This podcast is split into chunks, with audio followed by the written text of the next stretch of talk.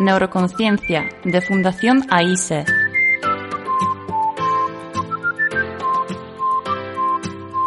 Con Juana Naya.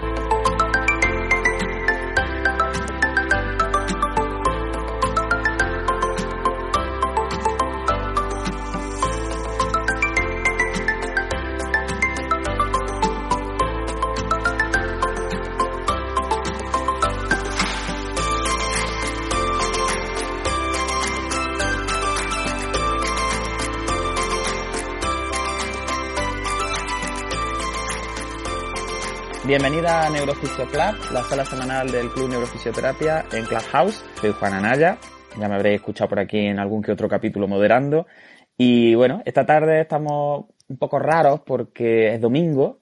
Hoy es domingo, espérate, lo tengo que mirar en el reloj porque no sé ni qué fecha estoy. Domingo 21 de noviembre de 2021. Muchos unos ahí en, esa fecha. Eh, y estamos grabando un capítulo que ya en su día se, se emitió en directo por Clubhouse, pero que por cosas de las técnicas pues no pudimos grabar. Entonces, como no grabamos y la gente del podcast pues se puede enfadar un poco si no lo subimos porque es la tercera parte de la trilogía de tono, pues estamos aquí esta tarde para eso, para intentar darle forma al capítulo y bueno, como es un tema que también nos gusta bastante y sobre el que somos bastante martillo pilón en el, en el máster y somos bastante pesados siempre, aquí abajo hay, hay alumnas y lo pueden corroborar, pues tampoco nos importa tanto. La verdad que de esto podríamos hablar todos los días, prácticamente todas las tardes, y saldría un programa distinto y con nuevas dudas y bueno, con todas nuestras idas de, pelota. Así que ya está, vamos a ver qué tal sale la tarde y espero que sea interesante. Este horario un poquito más temprano, aunque ya es muy de noche en Granada y, hace mucho frío. Tenemos un fin de semana que ha sido, vamos, de lluvia y de oscuridad. Así que estamos todos con las cabezas un poco, un poco revueltas.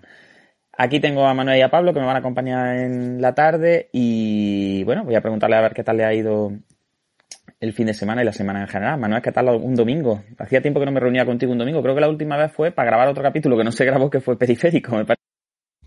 Pues yo creo que sí, Juan. Eh, muy buenas tardes. Que muy bien, el fin de semana la verdad es que, que bastante tranquilo. Eh, te iba a decir que con ganas de, hablar y eso, pero tú sabes que me da mucho coraje regrabar los capítulos, así que bueno, eh, pero todo sea por el podcast y todo sea por, por hacerlo. Y vamos a intentar volver a, contar todo lo que contamos y, y, a volver a hacerlo, que seguramente nos quedan diferentes, pero bueno, esperemos que sea igualmente interesante como nadie lo va a saber porque no está grabado, Manuel, no empiezas ya el, capítulo renegado, que como empieces renegado ya, mmm, apague vámonos, ¿eh? Un domingo por la tarde, como empecemos un domingo por la tarde ya renegado, esto, esto no va a ningún sitio, ¿eh? Pablo Bouza, ¿qué tal? Neurofisioterapeuta de Cefines, ¿por dónde andas? Hola Juan, pues aquí en Coruña, he llegado ya, eh, eh, porque he estado toda esta semana en Bélgica, así un poco ocioso, y para la semana que me incorporo otra vez. Así que nada, a tope de espasticidad y con ánimo de ayudar un poquito al muy bien, llevamos ya tiempo sin escuchar a Pablo, que los miércoles está desaparecido en combate, así que algo bueno tenía que tener, tener que repetir un capítulo un domingo y una de las cosas buenas que tiene es que Pablo pues, está aquí con nosotros. Bien chicos, pues vamos a empezar. Eh, daros las gracias a toda la gente que está abajo en el directo, a la gente que nos escucha luego en diferido en el podcast, sabéis que nos podéis encontrar en Spotify, en Evox, en Apple Podcast, en Google Podcast, es decir, en todas las plataformas de podcasting. Eh, de hecho, este capítulo que grabamos esta tarde saldrá el viernes que viene, porque vamos un poquillo con retraso, porque no estaba grabado. Y a partir de ahí, pues seguimos todos los viernes, eh, se cuelgan los capítulos nuevos del podcast, ¿vale? Para que estéis un poquillo pendientes y así sepáis que todos los viernes os saldrá un letrerito así en el programa de podcasting que tengáis de que hay un episodio de neuroconciencia disponible. Bueno, el tema de esta tarde es el desarrollo de otros dos capítulos anteriores que hemos hecho, que ya están disponibles en, las plataformas, que son Espasticidad 1 y Espasticidad 2. En Espasticidad 1 estuvimos charlando principalmente sobre nuestros traumas mm, con la espasticidad y cuando empezamos a trabajar eh, pues todo lo que nos encontramos y todo lo que no nos esperábamos y todas las dudas que nos surgieron cuando empezamos a trabajar con pacientes que tenían hipertonía estuvimos haciendo un poquillo ahí casi de, bueno, de terapia de grupo, ahí con Manuel, con Yolanda, con Mode, pues charlando sobre qué nos contaron sobre la espasticidad en las formaciones que, que fuimos haciendo y qué problemas luego nos fuimos encontrando en la vida real cuando quisimos aplicar los conocimientos. El capítulo 2 estuvo tratando sobre todo de tono, ya de tono como un concepto más global. Estuvimos hablando de las leyendas urbanas del tono, estuvimos hablando de las funciones del tono, de qué entendíamos nosotros por tono muscular y bueno, estuvimos dando algunos datos sobre nuestras eh, impresiones eh, de cómo ha ido evolucionando el término y cómo todavía, a pesar de que las alteraciones del tono y el propio tono muscular son dos conceptos, mmm, pues esos pilares importantísimos, centrales, tanto de la evaluación como de la terapia en todos los abordajes y en todos los métodos de trabajo en neurofisioterapia, pues todavía, tanto el tono como las alteraciones del tono, llámese por ejemplo la espasticidad, permanecen como en un halo misterioso. Todavía no tenemos muy claro ni siquiera los mecanismos subyacentes, ¿no? Así que nada, este tercer capítulo lo que va a tratar principalmente es de hablar ya, por fin, de hiperresistencia, de la hiperresistencia de origen no neural y neural que ya introduje con Manuel en, el primer episodio. Y luego pues vamos a hacer un poquito de diagnóstico diferencial desde fisioterapia de alteraciones del tono por hiper, es decir, vamos a hablar de la hipertonía y vamos a diferenciar entre espasticidad, entre distonía espástica, entre rigidez, por lo menos. Y luego ya, según nos vaya dando tiempo, pues lo, iremos incluyendo algunos otros conceptos. Bien, eh, para empezar, para que Manuel y Pablo me cuenten un poquillo, eh, yo creo que espasticidad es uno de los términos más repetidos en los informes. Es decir, mmm, creo y pienso profundamente que de, de el 100 informes que haya visto en el último mes, aparecerá la palabra espasticidad varias veces en 90 informes o, o más incluso, ¿no? Y es un término del que se ha abusado muchísimo. Se ha abusado muchísimo y prácticamente cualquier tipo de hiperresistencia al estiramiento pasivo, es decir, cualquier músculo que en clínica, después de haber tenido una lesión neurológica, yo voy, intento hacer un estiramiento y veo que me responde y que no me deja hacer ese estiramiento, pues prácticamente es la etiqueta de espasticidad. Y eso ha hecho que no avancemos mucho, pienso yo, ni en la evaluación ni en el tratamiento específico, porque al final estamos tratando un montón de entidades que no tienen relación entre sí desde el punto de vista neurofisiopatológico, más allá que generan hiperresistencia y que generan hiperresistencia de origen neural porque surgen después de la lesión del sistema nervioso. Entonces, eh, para empezar, si os parece, Manuel, vamos a hablar de espasticidad desde el punto de vista eh, bueno, de qué consenso pensamos nosotros o qué características tiene que cumplir la espasticidad. Si te parece, pues tú puedes ir enunciándola y entre Pablo y yo te echamos una mano hablando de mecanismos neurofisiopatológicos que subyacen a, esos signos que tiene que cumplir la espasticidad para poder eh, ser descrita como tal. Si os digo que Diréis, bueno, pues si has dicho que era una cosa misteriosa, ¿cómo nos va a decir ahora los puntos que tiene que cumplir? Vale, pues mm, os concreto. Como dijimos en capítulos anteriores, lo que vamos a utilizar es un, documento de consenso de la Europea del 2017 que fue publicado por el grupo de Van der Nord. Eh, y bueno, iremos um, alineándolo un poquito, echándole un poquito de salsa también con, otros trabajos que han salido posteriormente, ampliándolo un poquito, ¿vale? Entonces vamos a utilizar todo el rato ese, eh, como ese hilo conductor.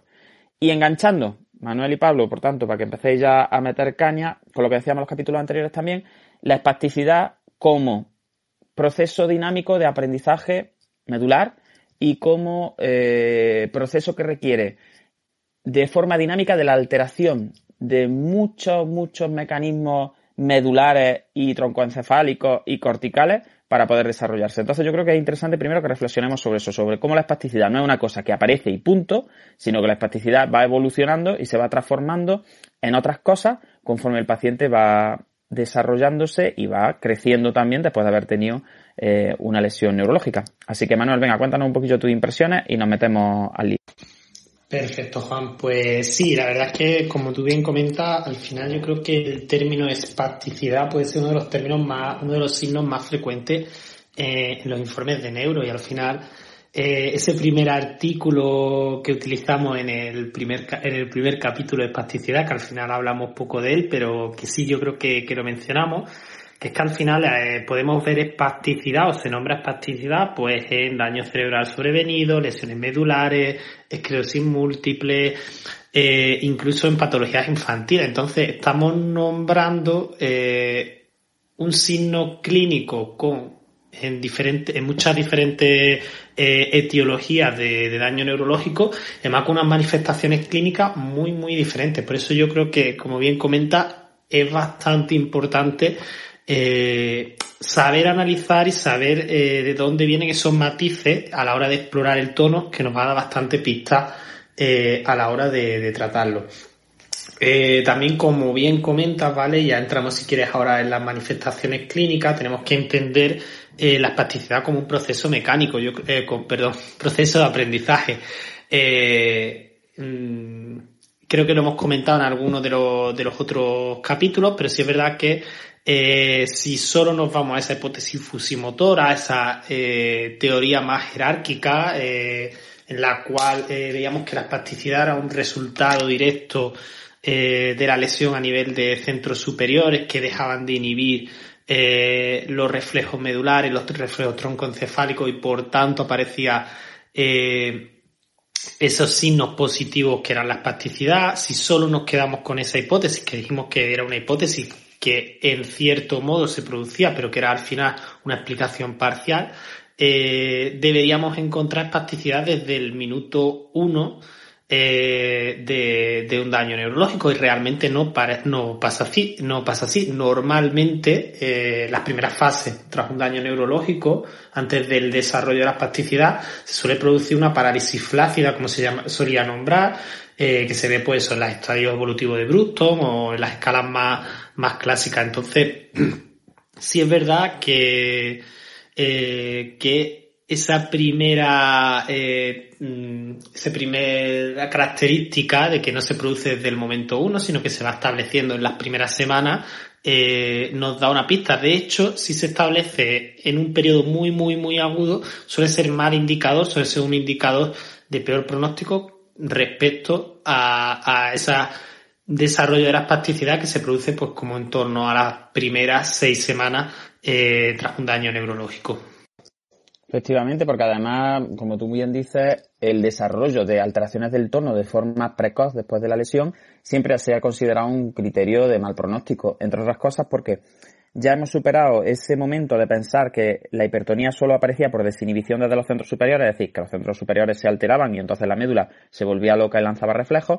Y sabemos que cuando se producen daños troncoencefálicos, principalmente daños más bajos, no tan cerebrales, sino más abajo, eh, ya se, se producen desinhibiciones, pero no desinhibiciones de la médula, sino que hay algunos centros que empiezan a mandar de forma activa contracción mantenida que generan potenciales de meseta en las motoneuronas alfa y entonces pues dejan eh, los músculos apretados, apretados, apretados de forma muy aguda eh, y eso siempre se correlaciona con peor supervivencia y con peor evolución posterior desde el punto de vista funcional.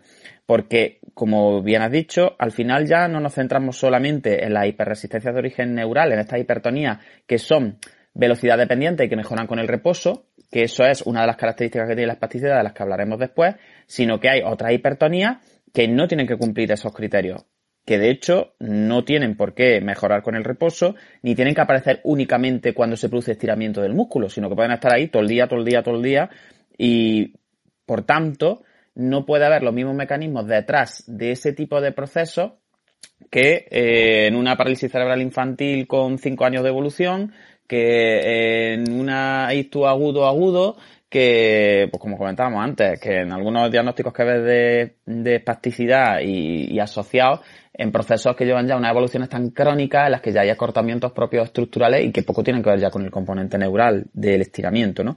Entonces me parece muy guay lo que comentas por, por eso, porque hay que entender los fenómenos de hipertonía como algo que no siempre es lo que nos han contado, que no siempre es dependiente de velocidad, que no siempre eh, mejora con el reposo y empeora con la actividad, que no siempre afecta a un hemicuerpo completo por igual, que no siempre eh, cuando hay una lesión medular pues aparecen eh, siempre de forma simétrica, es decir, todo ese tipo de cosas que nos han contado muchas veces en las formaciones, como ya estuvimos diciendo en los otros capítulos, pues hay que ir abandonándolo y pasar a ese modelo de, de bueno, de vamos a evaluar lo que hay y ya luego le ponemos apellido.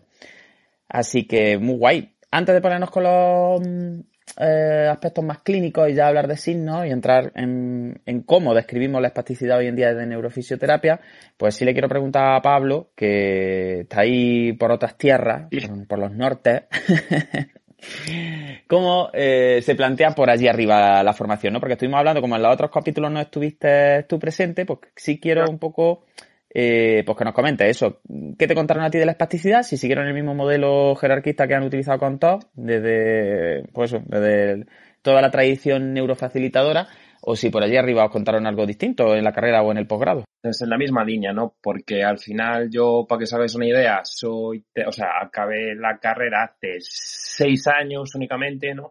Y lo que nos explicaron, pues es eso, ¿no? Es lo que estuvisteis explicando vosotros ahora. Más una hipótesis que va de arriba abajo, ¿no? Con esa hipótesis motora que eh, era el, origen ¿no? de, la, de, las, de, la, la, mal llamada espasticidad, ¿no? porque al final había bastantes veces en las que hablábamos de lo que es hipertonía, pero se le denominaba espasticidad, ¿no? que es lo que habéis contado, ¿no? que al final muchas de las veces cuando ves los informes y cuando ves al usuario en el día a día no se parece la espasticidad de un usuario con respecto al otro y en cambio los informes es exactamente igual, ¿no? Entonces, a mí hay veces, ¿sabes? A menos que me surgía, ¿sabes? Como un poco, pues, esa idea de, a ver, no puede ser el mismo ente, ¿no? Aunque se denomine igual, eh, a nivel de presentación el usuario no es lo mismo, ¿no?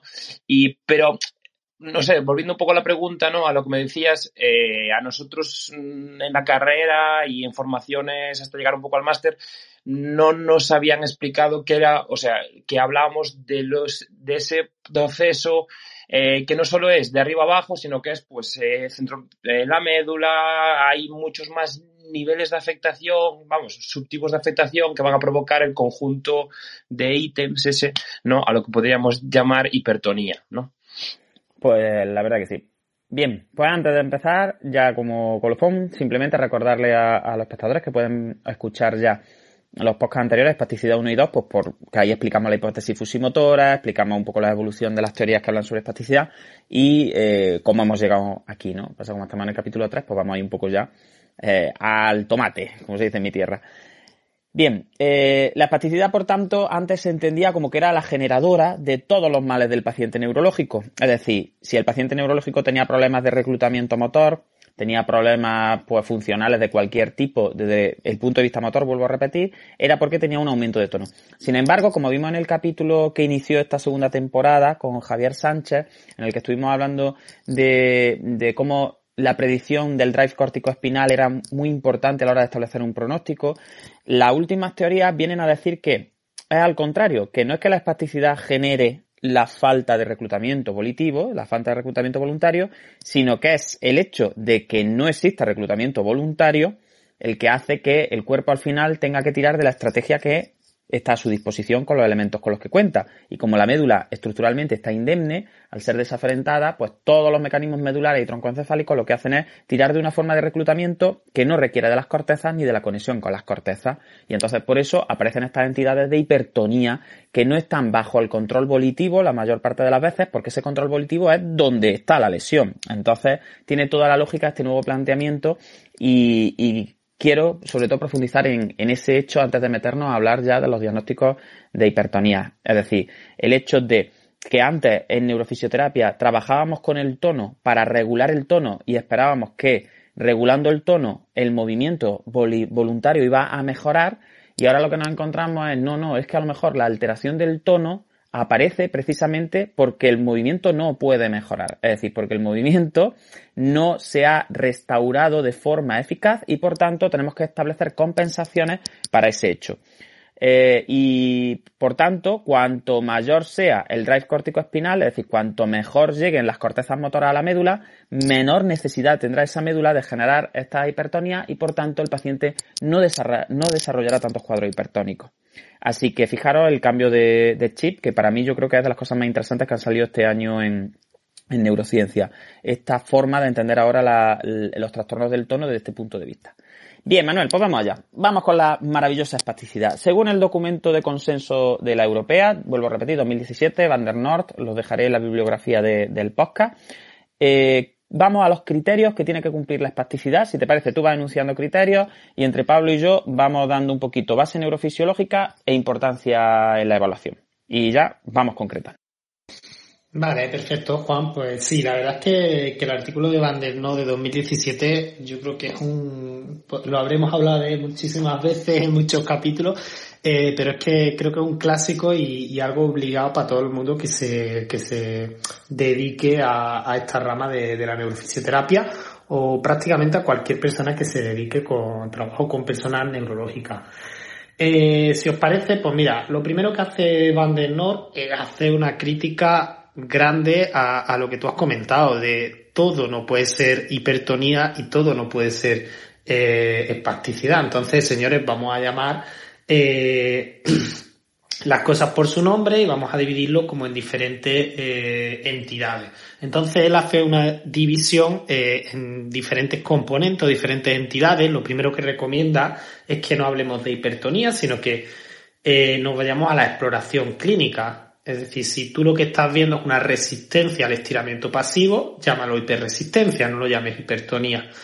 Eh, y ya una vez que cumplan una serie de criterios, ya sí le podremos poner un nombre en consenso todo el mundo. Pero lo que él defiende mucho, vamos, lo que él, lo que este grupo defiende mucho es eh, dar eh, una visión clínica y sobre todo exploración, ¿vale? Entonces, esa eh, término que consideran más adecuado, pues el de hiperresistencia. Es decir, pues si yo veo una resistencia al estiramiento pasivo, pues vamos a llamarlo hiperresistencia. Y ahora, dentro de esa hiperresistencia, él divide muy bien entre componentes no neurales y neurales, que ya estuvimos eh, hablándolo en capítulos anteriores. Al final dijimos que los componentes no neurales eh, eran eh, aquellos acortamientos musculares o adaptaciones de los tejidos musculares a eh, la alteración neural, pero ¿vale? Pero es una adaptación propiamente muscular, que cambia la configuración eh, ya sea la elasticidad, la viscosidad, el, mm, la longitud del músculo. No estamos hablando eh, de una alteración neural, ¿vale? Por tanto, esos primeros componentes no neurales, ya hablamos de ellos, y son más bien adaptaciones. Después, si nos vamos a los componentes neurales, ¿vale? Eh, este grupo de investigación divide sobre todo en dos grandes bloques, ¿vale? Y de esos grandes bloques como que comenta varias eh, manifestaciones, ¿vale? Hay un primer gran bloque que lo llaman como hiperreflejo de estiramiento, ¿vale? Que ahí sería eh, donde incluiría, donde vería más idóneo eh, nombrar espasticidad y después hay otro bloque que lo llama activación mantenida involuntaria, que sería más bien la rigidez tipo extrapiramidal, que la, la nombraremos luego. Así que sí, parece, pues empezamos a, a, nombrar y al final por el grupo de hiperreflejo de estiramiento, eh, yo creo que la primera característica clínica más importante que podríamos hablar de ella es que se produce una hiperexpresión de ese reflejo miotático de estiramiento, ¿vale?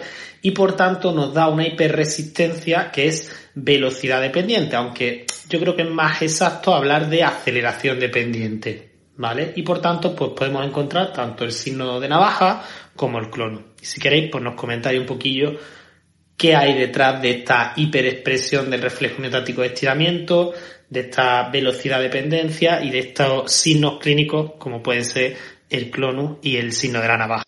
Al final este grupo concuerda un poco más con la, con la hipótesis fusimotora que ya comentábamos en otros episodios. Y como bien ha dicho Manuel, eh, lo que aparece principalmente el signo que le da entidad a este grupo de, hiper, de hiperresistencias de origen neural, por tanto ya hipertonía, eh, con esta componente de aceleración dependiente es que son entidades que solo van a dar signos cuando se está produciendo un cambio en la velocidad en la que estamos realizando el estiramiento. Por tanto, van a ser entidades que van a eh, compartir también la característica de que es necesario el movimiento para que aparezcan. Es decir, si el paciente está quieto o está durmiendo o está ahí descansando, en principio deben mejorar. Y esto es muy importante porque es lo que las va a diferenciar principalmente del otro gran grupo. En el otro gran grupo no es necesario que se produzca el arco reflejo miotático para que se eh, genere la respuesta exagerada de tono. Y por tanto son pacientes que no tienden a mejorar con el reposo y que tienen un mantenimiento como más fuerte de ese tono muscular y que generalmente va a ser más difícil de reducir.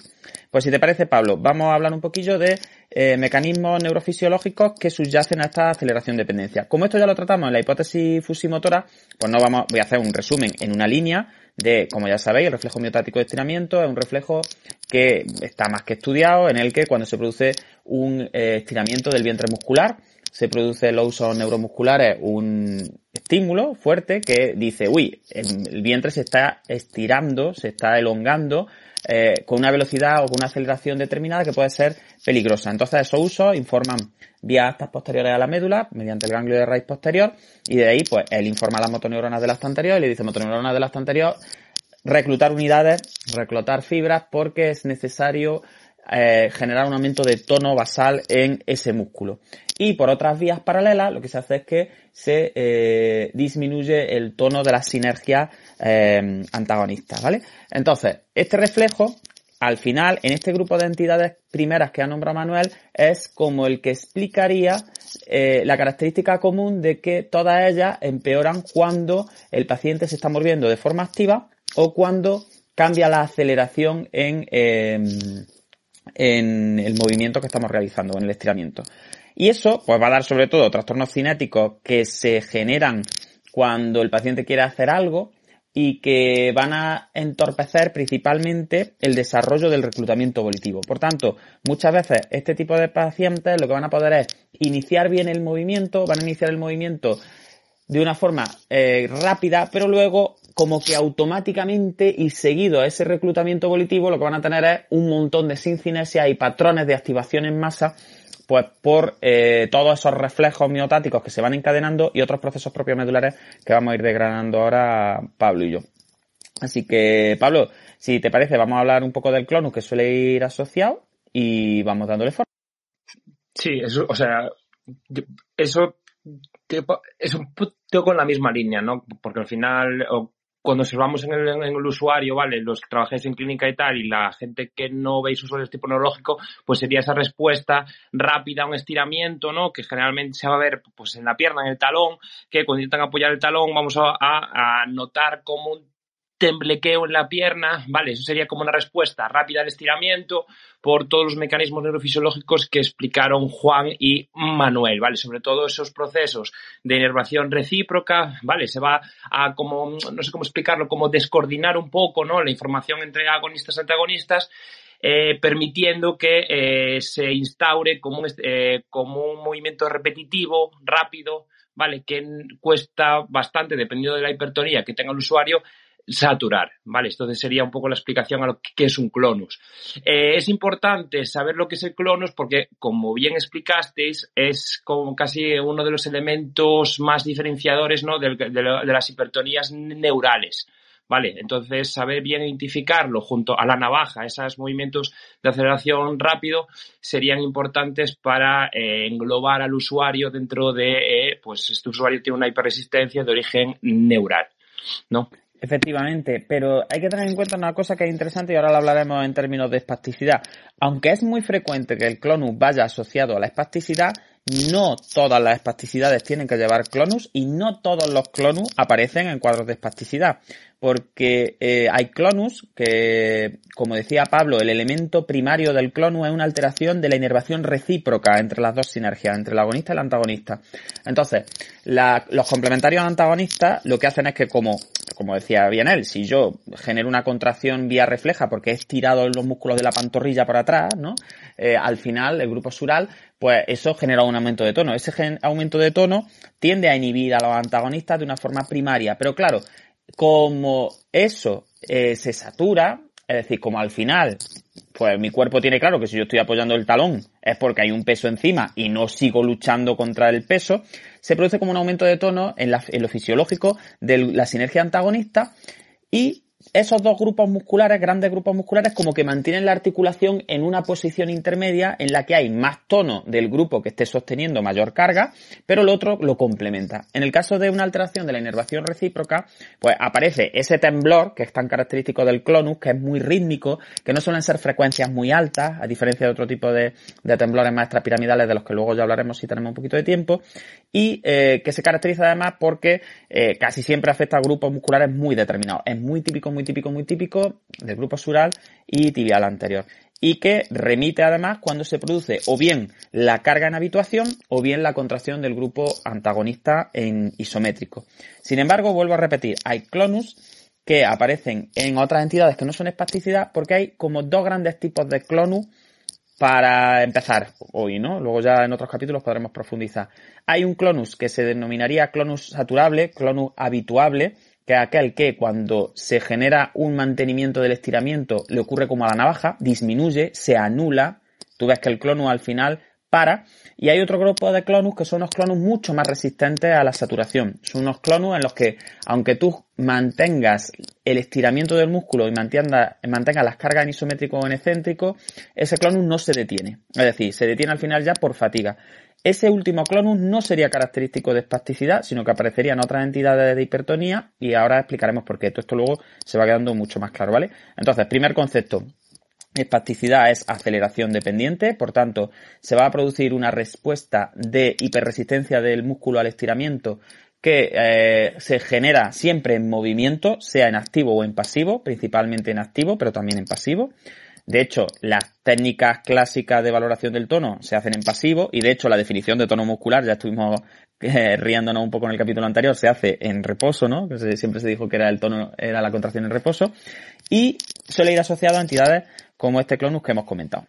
Bien, seguimos un poquillo profundizando, Manuel, si te parece, y vamos a por otra característica de la espasticidad. Ya sabemos que al estar en este primer grupo de entidades eh, velocidad dependiente, aceleración dependiente, que comparten esa activación del reflejo miotático de estiramiento exagerada, pues vamos a dar otro paso más. ¿Qué más tiene que cumplir? Pues otro de los siguientes criterios que son bastante importantes sería la distribución, ¿vale? Tiene una distribución eh, característica. Eh, se distribuye de forma que solo afecta a una diagonal del movimiento y no se afectan ambas diagonales del movimiento como si veremos eh, en otras entidades. Y cuando digo eh, que solo afecta a una diagonal del movimiento, me refiero, por ejemplo, que si afecta a los flexores, pues no afecta a los extensores o, viceversa, ¿vale? Realmente, normalmente nombramos eh, un plano de movimiento y nombramos que tiene afectación del plano flexor, del patrón flexón, perdón, o del patrón extensor. Eh, pero sabemos que tenemos que cumplir todas las componentes del movimiento. De hecho, en el miembro superior, lo más característico, que no significa que sea lo único, pero lo más característico es que la espasticidad pues cumpla afectación del patrón flexor, rotador interno, pronador y aproximador, ¿vale?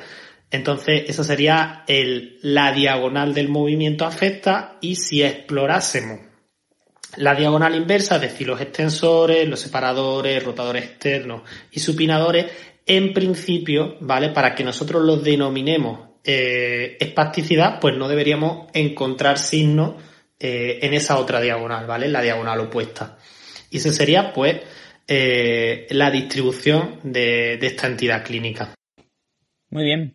Eh, ya lo hemos dicho, en signos no solo estaría como esta aceleración dependencia que testamos con el signo de navaja o pegándole un tirón al músculo, ¿no? Imaginaros si queremos testar a los flexores, pues le pegamos un tirón e intentamos extenderle el codo, variando aceleración, que eso sería, ahí es donde aparecería el famoso signo de la navaja, sino que también podemos testar reflejos osteotendinosos, porque los reflejos osteotendinosos, como dice Manuel, también van a seguir esa distribución característica de hiperreflexia, porque al final un reflejo osteotendinoso no deja de ser que yo le pego al tendón un golpe y al pegarle al tendón un golpe genero una distribución específica eh, en el sentido de que al darle el golpe al tendón, eh, como que activo ese reflejo miotático también por una vía indirecta, ¿no? Así que esa hiperreflexia también la vamos a ver característica en eh, esa distribución que comentaba Manuel en miembro superior. En el caso del miembro inferior todavía es más característica y más continua la distribución porque solo afecta característica de la espasticidad, que esto no aparece en Van der North, pero que ya os amplío, que se está trabajando en un nuevo documento de consenso, eh, que creo que se va a publicar en 2022, eh, por otro grupo, este, en este caso un grupo australiano y estadounidense, eh, se habla de que eh, la distribución del patrón tanto de hipertonía como de hiperreflexia tiene que tener predominio distal. Es decir, una de las características también específicas de los trastornos espásticos. Es decir, que la exploración no solo tiene que cumplir ese criterio que ha dicho Manuel de estar solo en una diagonal del movimiento, mientras que la otra diagonal, como la inervación recíproca que comentábamos antes con Pablo, no está tan alterada, la otra diagonal no tiene por qué verse afecta, ¿vale? Y aparte tiene que tener esa distribución distal característica, es decir, tiene que estar peor siempre el pie y la mano que el hombro y la cadera, ¿no? Así para la gente que no que nos escucha, que a lo mejor... Eso es habitual pues, no en clínica, además. No, Juan, o sea, me, refiero, al final, ¿sabes? Los que estamos más en el día a día, la distribución que más vemos es esa, ¿no? Sí, al final, fijaros, lo que tiene estos documentos de consenso bueno, que a mí me gustan mucho, que a lo mejor eso no lo hemos aclarado, al final estos documentos son mucha gente que se dedica a la neuro, que se junta, pues estamos hablando de 400 o 500 personas de distintos países que ya están trabajando en clínica y que dicen, oye, vamos a ver, vamos a sentarnos y vamos a hacer con unos mecanismos que se utilizan mucho en, en formas así más sociales de toma de decisiones y tal, pues mm, vamos a sentarnos y vamos a describir bien qué narices es esto, es decir, qué es la espasticidad. Pues venga, pues yo digo que esto, lo otro es, y es al final lo que hacen es ponerse, por eso se llaman documentos de consenso, lo que hacen es como ponerse de acuerdo desde el punto de vista clínico. Y luego ya eso lo relacionaremos con la neurofisiopatología que estamos conociendo. Es decir, vosotros en el, en el paper de Van der Noort, como en cualquier otro documento de consenso, es muy raro que encontréis neurofisiología, ni que encontréis ni... No, son todo, pues como decía Manuel, son clínicos. Entonces, claro, es muy lógico, como dice Pablo, que al final incluyan eh, este predominio distal en la afectación, porque es lo que nosotros vemos en clínica, en clínica todos los días. Así que al final estamos hablando todo el rato de lo mismo. Bueno, Manuel, pues venga, vamos con la siguiente. ¿Qué más cosillas tiene que cumplir la espasticidad? Vale, pues hemos hablado de que para que sea espasticidad tiene que ser velocidad dependiente, con la hiperexpresión del reflejo miotático de estiramiento, que sea inducido por movimiento, es decir, que no aparezca en reposo, que solo aparezca en una diagonal del movimiento, y tú has apuntado también, Juan, el tema del predominio distal, y otra cosa importante es el fenómeno de saturabilidad, ¿vale? La espasticidad debe ser saturable. Y ahora si queréis, pues introducimos un poquillo eh, qué es la saturación del reflejo motático de estiramiento y por qué mecanismo, que es la depresión homosináptica, se produce esa saturabilidad o no se produce en el caso de que esté afectada. ¿Te atreves, Pablo? ¿Lo tienes fresquito o... Sí, a ver, yo lo voy a yo lo voy a explicar de una forma. Es que esto es el trabalengua, esto es el trabalengua que siempre en el máster, en los exámenes tipo hotel, los alumnos se echan a temblar con la depresión homosináptica, ¿no? Por eso te pregunto porque no sé si hay mucha cerveza. Yo lo voy a intentar, exactamente, seguro que tú lo explicas bastante mejor que yo, pero yo lo voy a intentar de, explicar de forma sencilla.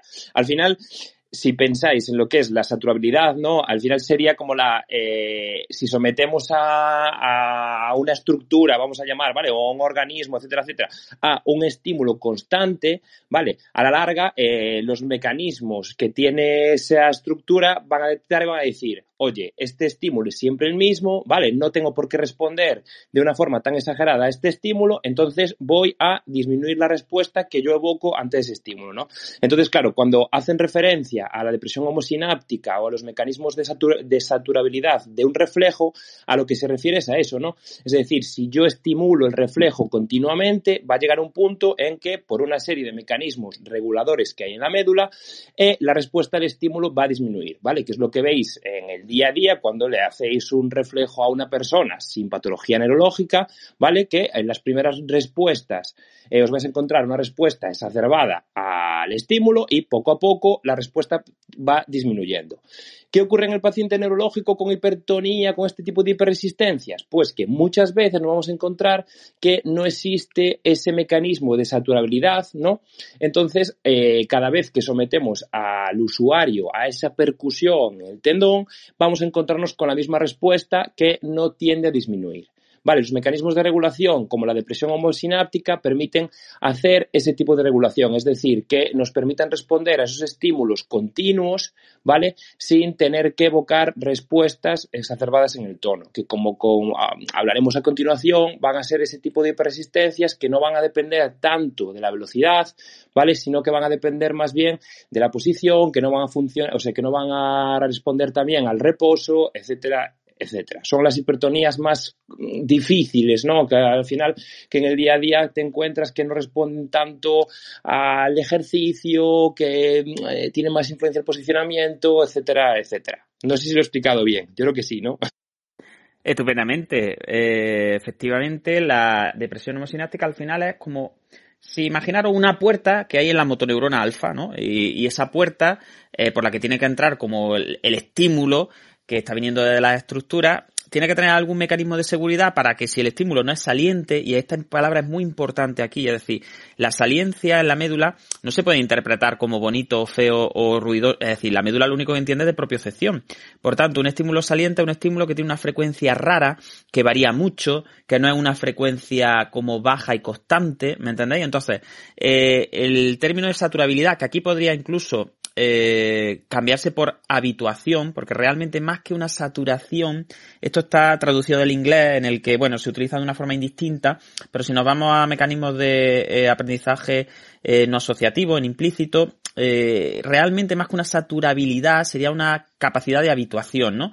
Porque al ser estímulos que no son significativos en principio, porque tiene unas frecuencias bajas, tiene unas frecuencias muy constantes, la motoneurona al final dice, mira, esto no es nada, esto es que estoy yo aquí y ya está, me está viniendo algo, pero esto tiene que ser de cómo está colocado el tío o de que le está tocando el culo el asiento o de algo que no es muy importante, con lo cual yo no voy a generar un aumento de tono.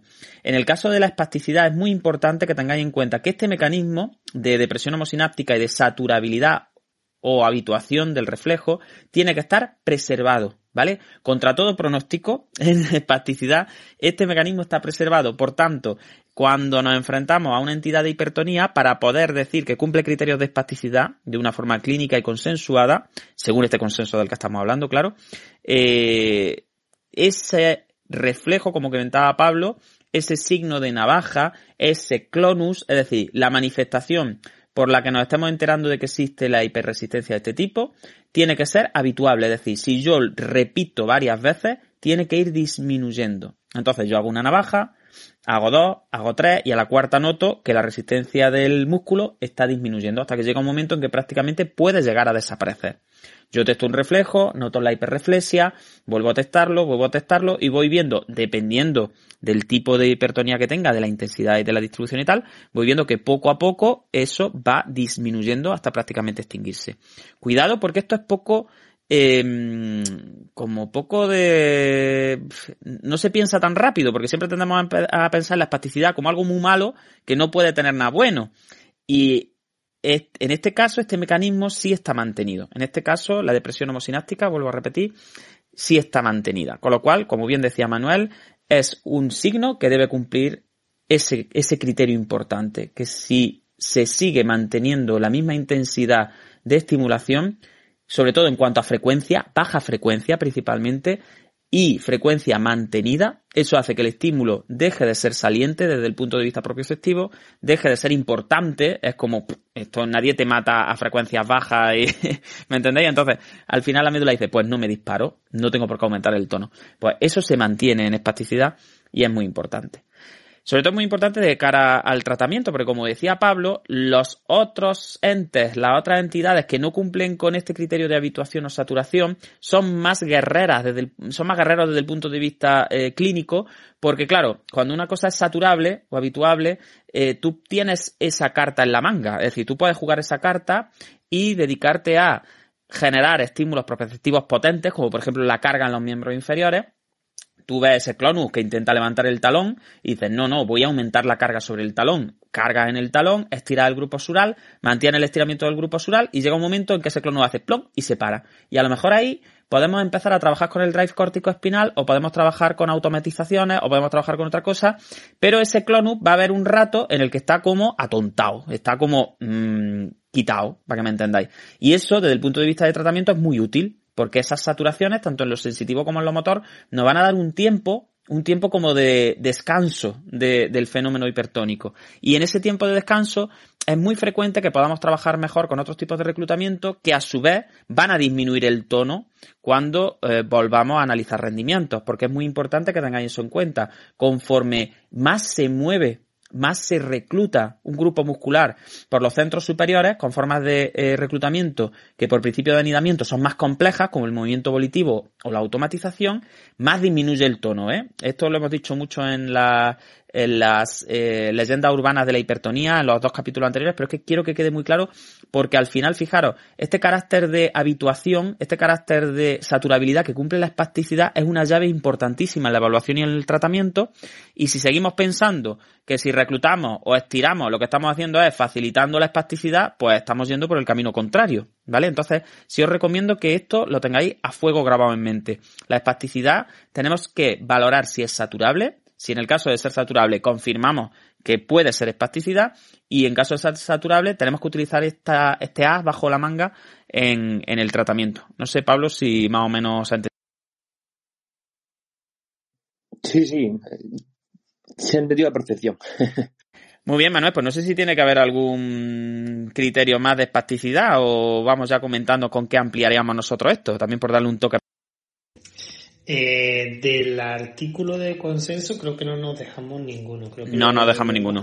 Muy bien, ha sido muy, ha sido muy aplicado. Por tanto, resumiendo, habituabilidad, habituación o saturabilidad, es decir, tiene que disminuir la respuesta, tiene que afectar principalmente a una de las diagonales de movimiento, pero como la inhibición recíproca está más o menos conservada, tiene que dejar indemne, vamos, relativamente indemne a la otra, tiene que mejorar con el reposo y eh, empeorar con el movimiento o con el reclutamiento o con el estiramiento en pasivo también, pero sobre todo se habla del movimiento activo y luego eh, tiene que darse ese fenómeno de aceleración dependencia y eh, que está muy relacionado con lo que decíamos del reposo, ¿no? En, el punto anterior. Al final, si no se produce ese cambio de velocidad en el estiramiento, no tiene por qué eh, generarse una hipertonía gorda, ¿no? Por lo que comentábamos de la alteración en los bucles de control del reflejo miotático de estiramiento. Bien, ahora lo que me gustaría escuchar de vosotros es, ¿añadiríais algo vosotros a esto, a estos signos? Igual que, por ejemplo, yo he añadido lo, em, lo que comentaba del predominio distal. ¿Os parece que haya entidades que incumplan alguno de estos criterios y que lo incumplan con más frecuencia que otros? ¿Veis algún criterio más importante que otro? Es decir, dame un poco desde el punto de vista clínico, por vuestra experiencia, eh, bueno, mm, si algún día nos pusiéramos nosotros a hacer un documento de consenso o nos llamaran para participar en alguna de estas cosas, que sería buena señal, ¿no? Pues no, creo que nos llamen, pero bueno. Eh, ¿Qué aportaríais? Es decir, ¿creéis que con esto va bien? ¿O meteríais algo? ¿Quitaríais? Mm, ¿Pondríais uno encima de otro? Mm, ¿Qué os parecen estos criterios? Bueno, yo creo, yo tampoco creo que nos llame Juan, pero bueno, podemos ir haciendo candidatura con nuestra opinión. Eh, yo sé hay un criterio que no lo cambiaría porque sí es verdad que estoy de acuerdo y además sería eh, completamente ilógico, que es el, que he comentado de que solo afecta a una diagonal del movimiento, eh, mientras que la otra teóricamente debería estar limpia de clínica, pero sí es verdad que que si nos vamos a la clínica, obviamente no están marcados como otras entidades que sí afectan a las dos diagonales y que lo ves perfectamente claro. Pero sí es verdad que cuando nos vamos a la clínica, eh, muchas veces también observamos eh, que la otra diagonal del movimiento, que los músculos extensores, que los músculos eh, se encuentran también signos a la exploración analítica neurológica. Obviamente en menor grado, en muchos casos, que en la diagonal predominante, pero que también puede haber clínica en la otra diagonal, ¿vale? Yo creo que también esto es bastante lógico porque al final en el sistema nervioso no está todo tan compartimentado como, como nosotros lo tenemos en nuestros estudios teóricos. Eh, pero sí es verdad que es una de las características que es como que es muy tajante, como que la diagonal eh, opuesta no se debe afectar, eh, pero si en clínica se he visto yo muchas veces, pues afectaciones en mucho menor grado, pero signos clínicos que pueden afectar a, las otras diagonales. Yo estoy de acuerdo contigo. De hecho, en el máster muchas veces yo ese fenómeno lo llamo espasticidad plus, ¿no? Que le digo, y luego los alumnos me preguntan, pero Juan, ¿va a entrar la espasticidad plus en el... Y yo digo, pero si la espasticidad plus me la he inventado yo, eso no existe. Digo, vamos a ver, eso no lo puedo poner en un examen porque me lo he inventado yo. Es verdad, Manuel. Yo creo que hay Fíjate, lo que sí estamos todos de acuerdo es que existe una asimetría en la afectación de las sinergias complementarias. Yo eso sí es cierto que lo pondría como tal. Es decir, siempre hay una de las dos sinergias que está más afectada por la hipertonía. De hecho, hay una de las dos sinergias que permanece en una posición como hacia hacia el campo, hacia el terreno de esa sinergia. Por ejemplo, en el caso de miembros superiores, la sinergia flexora de muñeca y dedo y pronadora, por lo menos la sinergia pronadora y flexora de muñeca es de las más eh, frecuentes. Luego hay gente por ahí que dice, no, pero es que yo me encuentro pacientes con extensión de muñeca. Bueno, pues habría que echarle un vistazo a esos pacientes con extensión de muñeca a ver si eso es por el tono o es por otras cosas. Pero es verdad que yo, en 14 años que llevo trabajando en neuro, todas los patrones de eh, hipertonías compatibles con esta definición de espasticidad que nosotros estamos dando, es cierto lo que tú dices, es muy raro encontrar la sinergia complementaria libre, limpia, yo lo he visto muy poquito, muy poquito. Sobre todo en pacientes agudos te lo encuentras un poco más, eso sí es cierto. Cuando he trabajado en hospital y he visto a los pacientes muy agudos, eh, sí notas que sin ser todavía una hipertonía verdadera, notas que los reflejos empiezan como a aparecer poco a poco en las dos primeras semanas o por ahí, y vas viendo que esa aparición de reflejos sí cumple este criterio un poco, ¿no? Que tú vas viendo que una de las sinergias está más afectada y la otra mm, está todavía como No le ves todavía esa afectación. Pero es verdad que conforme nos vamos a subagudo y a crónico, eh, yo coincido contigo, es muy frecuente encontrar signos en las, las dos diagonales. Entonces es verdad que yo aquí, con toda la humildad, eh, humildad del mundo, por supuesto, sí es verdad que propondría el cambio de ese factor a la asimetría. Eso sí es cierto. Yo nunca me he encontrado eh, nada que se parezca a espasticidad que dé los mismos signos de navaja, los mismos clonus, la misma hiperreflexia, etcétera, etcétera, de forma simétrica en el sentido de afectando por igual a una sinergia y a su complementaria antagonista. Esa, eso no me lo he encontrado nunca. En el caso de afectación siempre había una como predominante, una que tiene más efecto masa y que se lleva más la sinergia hacia ella. Pero como tú dices, limpias, limpias, solo me la he encontrado en agudo. No sé, Pablo, tú. Sí, o sea, es un poco lo que me voy a referir yo, porque al final, a ver, yo, yo entiendo que claro, en, un papel, eh, al escribirlo y tal, me parece más sencillo delimitar las, los límites, ¿no? Pero luego que es, verdad que sí que en, el día a día te encuentras, pues eso, que sí que vas viendo que es saturable, eh, cloro, etcétera, etcétera, pero de repente te encuentras, pues eso, que hay una distribución que no te cuadra con la distribución de lo que sería la espasticidad tal. Entonces, claro, ahí se abre el mundo a las interpretaciones y a pues aún decir, pues este paciente tiene espasticidad. Sí, pero no cumple exactamente este criterio. Hombre, a ver, yo creo que hay, que dar el paso un poco a denominar bien los conjuntos clínicos, pero tampoco hay que ser muy, muy, muy exquisitos, muy exquisitos en ese sentido. ¿sabes? Sí diferenciar bien los diferentes, pues eh, eso, saber lo que es espasticidad, saber lo que es distonía espástica, saber lo que es rigidez, pero dentro de eso tener la flexibilidad para lo que explicabais ahora, que el sistema nervioso es como es, las fronteras son difusas y es difícil a veces encuadrar esos síndromes tan estáticos. Hmm, la verdad que sí. Bueno, pues si queréis podemos pasar a la siguiente entidad. Lo que sí quiero remarcar también es que, fijaros, como hemos estado hablando de que hay mecanismos medulares que se mantienen en espasticidad, Preferentemente, este tipo de hipertonía va a aparecer cuando la médula no sufra un daño estructural propio, es decir, va a aparecer principalmente en casos de desaferentación medular. Esto es muy importante tenerlo en cuenta, porque en lesiones medulares eh, complejas, ya no estoy hablando de eh, lesiones medulares muy horizontales, muy limpias, si se puede denominar limpio una lesión medular, ¿no? Em, entendedme, como lesiones muy horizontales y en un plano muy pequeño, eh, esas pues cumplen también criterios de desaferentación de centros superiores. Sin embargo, eh, en procesos pues tipo mielitis, tipo grandes eh, golpes que incluso generan aplastamientos masivos en grandes traumatismos, pues como por ejemplo los accidentes de tráfico, etcétera, siguen apareciendo también diagnósticos de espasticidad que afectan predominantemente a miembros inferiores, pues porque las lesiones medulares ya sabéis que también son de predominio distal, eh, pero fijaros que con lo que hemos contado, en principio, en procesos patológicos en los que haya esta afectación medular importante, no aparecería espasticidad porque perderíamos algunos de esos mecanismos medulares, propios medulares de los que hemos estado hablando.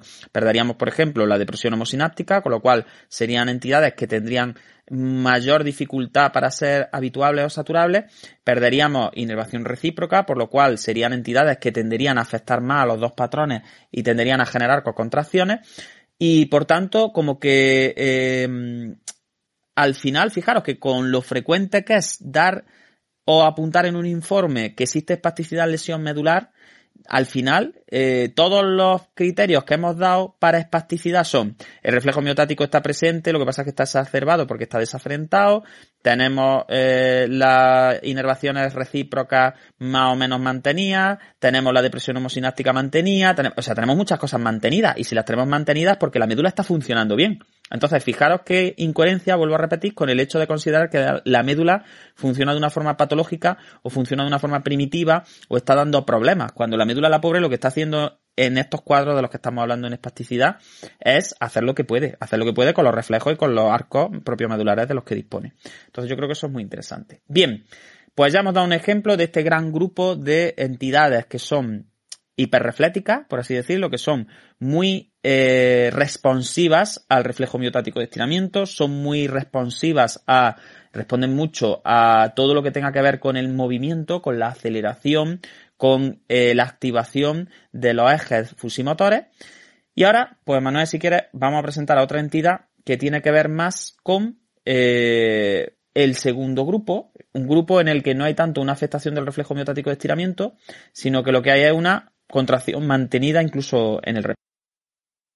Sí, bueno, eh, siguiendo un poquillo pues esquema de Van der Noord, después si queréis podemos entrar pues en, las medulares como, como tú habéis comentado, eh, que comparten un poco características clínicas de ambas, eh, pero Van der en principio esas medulares no las contempla, sino hace eh, dentro de las contribuciones neurales, ¿vale? Que ya comentamos que había también no neurales, pero dentro de las neurales, pues estaba ese grupo grande de hiperreflexia, eh, que hemos comentado que se podría denominar plasticidad con todas sus características clínicas, hiperexpresión de reflejo miotático, saturable, en una diagonal que empeora con el movimiento y mejora con el reposo.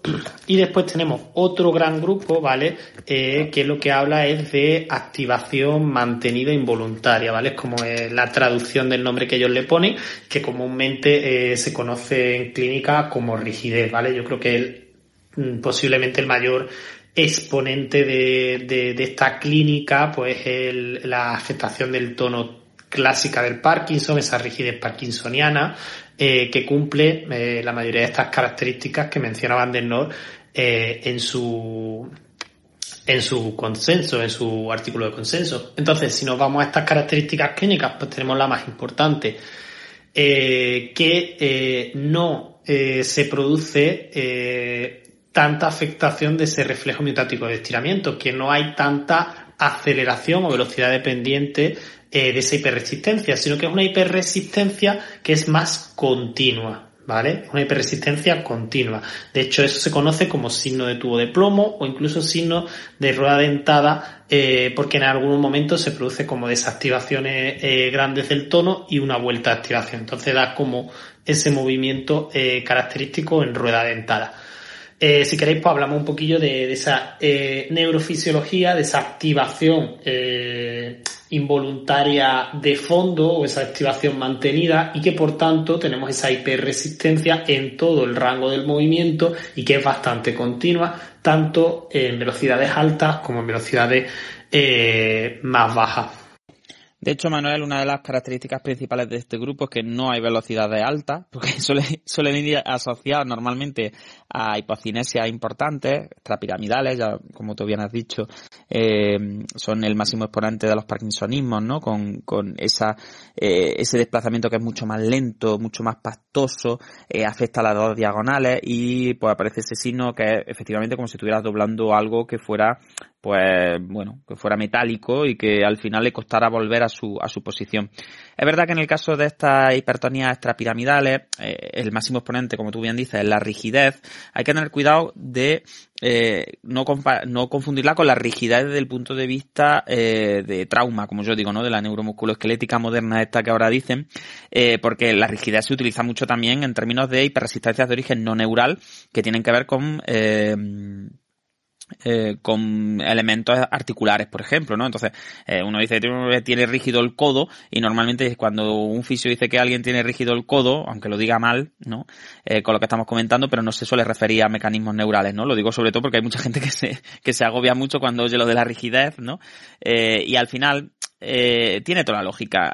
Este tipo de hipertonía aparece principalmente en lesiones que ya no están tanto dentro de la propia vía piramidal, de la propia eh, vía que conecta las cortezas motoras con la saliencia hacia la musculatura, sino que principalmente son vías que se encargan de la regulación del tono, pero de una forma mucho menos reactiva. No es tanto una regulación reactiva como en el caso anterior, en el que nosotros reaccionábamos a un estiramiento, sino que es como una regulación del tono de base que comentábamos antes en capítulos anteriores, que es ese tono postural, ese tono que es más troncoencefálico, que es más mesencefálico, que tiene que ver más con ganglios basales también, que es más subcortical al final y que eh, lo que hace es como generar esas activaciones masivas que luego nos van a facilitar el desarrollo del movimiento volitivo fluido. Lo que pasa, y de las automatizaciones también, claro, lo que pasa es que eh, se le va un poquito de madre y la médula también se desafrenta y entonces hay unos mecanismos reguladores que vienen desde esos centros, principalmente desde los bucles de ganglios basales,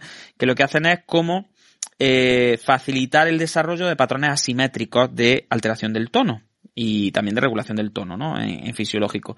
Estos mecanismos se alteran y entonces lo que aparecen son las famosas cocontracciones, porque al final la rigidez no deja de ser una gran cocontracción. Al final lo que tenemos es una, una disminución de la inervación recíproca y los patrones que nos encontramos son patrones en los que tanto la sinergia agonista como su complementaria antagonista está eh, afectada, se produce una hiperactivación ya desde el reposo de los dos músculos y entonces la experiencia que tú tienes es que esa articulación no se mueve ni para un lado ni para el otro, porque lo que tiene es apretado el bíceps y el tríceps. Sí, y al final en esos usuarios lo que observa, ¿sabes? Es que o sea, ellos intentan hacer algún, bueno, como intentan hacer algún alcance, intentan hacer un gesto y sí, ¿sabes? Y están como atrapados en la rigidez esa, ¿sabes? Es como una parálisis eh, provocada por ese aumento de tono, ¿no? Sí, además, eh, fíjate que muchas veces uno de los problemas que tenemos con rigidez, que no pasa con espasticidad, la espasticidad es bonita de explorar en el sentido de que es muy florida, de que se ven muy bien los reflejos, se ven muy bien los clonus, tiene como mucha fenomenología así asociada, ¿no? Entonces, siempre que se le explica al alumnado del máster, muchas veces, pues como que es más sencillo explicar la espasticidad, pues porque eh, es más viva, es como que es más de movimiento. Y lo que tú comentas, en el caso de la rigidez, por esta cocontracción masiva, al final lo que obtiene es un movimiento tan pastoso que hasta los reflejos cuesta sacarlos. Es decir, muchas veces te dicen, pero Juan, no es una hiper, no es una hiperreflexia esto, o una hipertonía, perdona, no es una hiperresistencia de origen neural, debería tener hiperreflexia el paciente. Y dices, claro, sí debería tenerla, lo que pasa es que, claro, al final, como hay una cocontracción mantenida, tú no puedes ver vívidamente esa hiperreflexia, porque al final el paciente pues no se puede mover rápido, ni siquiera descansando, con lo cual no relaja entre comillas como para que cuando tú percutas el tendón se pueda dar ese, ese movimiento que es tan visible en, las otras entidades. Entonces es verdad que en el caso de la rigidez lo que vamos a tener principalmente son alteraciones posturales, que esa es otra de las características que a lo mejor yo sí metería en un documento de consenso, es decir, la espasticidad de forma primaria no debe generar alteración postural, es decir, porque la espasticidad, como hemos dicho antes, debe mejorar con el reposo si esos mecanismos eh, de inervación recurrente eh, eh, están bien y entonces pues no hay problema porque la médula es capaz de inhibir de forma activa el exceso de activación de su motoneurona, pues entonces en principio en reposo los pacientes también, con lo cual generan muchas menos trastornos estructurales que en el caso de esta entidad que estamos viendo ahora que ya en reposo tiene un tono elevado y tiene un tono en cocontracción elevado. Por tanto, son pacientes que desarrollan mucho más cuadros mixtos ya desde, desde momentos iniciales de la afectación, cuadros mixtos en los que ya no solo tenemos la hiperresistencia de origen neural por esta coactivación, esta cocontracción, sino que también tenemos ya cuadros posturales típicos propios del desarrollo de las enfermedades que cursan con rigidez, en los que ya ves que es que la propia estructura del paciente como que se viene a favor de, eh, de la gravedad y se va acortando de forma estructural por estas contracciones tan mantenidas. Por tanto, en el caso de la rigidez, no vamos a poder jugar la baza de la habituación, no vamos a poder, eh, por tanto, jugar esa baza de, de habituación o de saturabilidad que jugábamos antes, y la afectación, sin ser simétrica del todo en cuanto a, sinergias complementarias, sí es bastante simétrica. Es decir, aquí sí tenemos dos patrones eh, que son pues muy, muy eh, pues muy parejos en cuanto a la afectación, tanto de flexores como de extensores, como de rotadores internos, externos, etcétera. Eh, principalmente yo aquí añadiría que tampoco están los documentos de consenso, que lo mismo que eh, la espasticidad de predominio distal, en el caso de la rigidez no hay tal, no hay tanto predominio distal, pero lo que sí hay es mucho predominio en el sentido sagital del plano, es decir, hay mucho predominio antero-posterior en, el, en la rigidez, es decir, cuando tú eh, testas la musculatura en estos cuadros, y por lo menos yo creo que tiene toda la lógica, aunque no vamos a entrar en neurofisiopatología, pero yo os digo que esto es un aporte mío, que esto es algo personal que he visto yo en clínica, sí me doy cuenta que muchas veces la afectación, esa pastosidad en el movimiento, esa resistencia continua, se da más en el plano sagital, se da mucho más en flexoextensión, entre musculatura antero-posterior, que incluso las alteraciones posturales son más antero-posteriores y sin embargo, por ejemplo, los rotadores sí hay bastante asimetría en, el, en la afectación y suelen estar bastante más afectados los rotadores internos que los rotadores externos. Y suelen estar mucho más afectados los aproximadores que los separadores. Pero en el caso del plano, ya os digo, más eh, sagital, en, en antero-posterior, yo sí veo eh, ese predominio claro, que es como el plano más afecto. No sé qué opináis. Sí, totalmente, Juan. Yo creo que, que, ese, que esas indicaciones que nos has hecho, creo que con eso podemos terminar un poquillo todas las anotaciones que hacen sobre el artículo de consenso. Ya has hablado de las contracciones eh, que afectan a ambos planos del movimiento y esa afectación más antero eh, posterior, ese plano sagital. Eh, obviamente no lo, no lo hemos comentado directamente, eh, pero bueno, se entiende que, que esa activación mantenida de fondo pues hace que en reposo también haya, haya hipertonía o haya esa activación muscular. Eh, y una de las cosas que yo por lo menos eh, no sé si se cumple o simplemente pues eh, casualidad clínica de los últimos pacientes que he explorado yo con, con estos signos más de, de tono de este tipo, de este tipo, es que lo que, por lo menos en pacientes con, con afectación leve, lo que yo sí me doy cuenta es que mejoran bastante con el movimiento. Que al contrario que la espasticidad, que podemos decir que empeoraba eh, con el movimiento y mejoraba con el reposo, eh, en este tipo de tono, por lo menos en, en estadios leves, por la, experiencia clínica que tengo de los últimos pacientes, pues sí es verdad que, que yo veo eh, que cuando se mueven eh, ese trastorno del tono mejora. Mientras que cuando están más quietos, pues tienden más a tener esa activación de fondo. No sé si, si tienes todo un sustento lógico y neurofisiológico, Juan, o son cosas mías. Sí, sí que lo tiene. Posiblemente es un poco lo que ocurre con espasticidad. Hay una línea entre lo agudo y lo crónico, entre lo restaurativo y lo, y lo compensador, que también afecta a estos mecanismos primarios.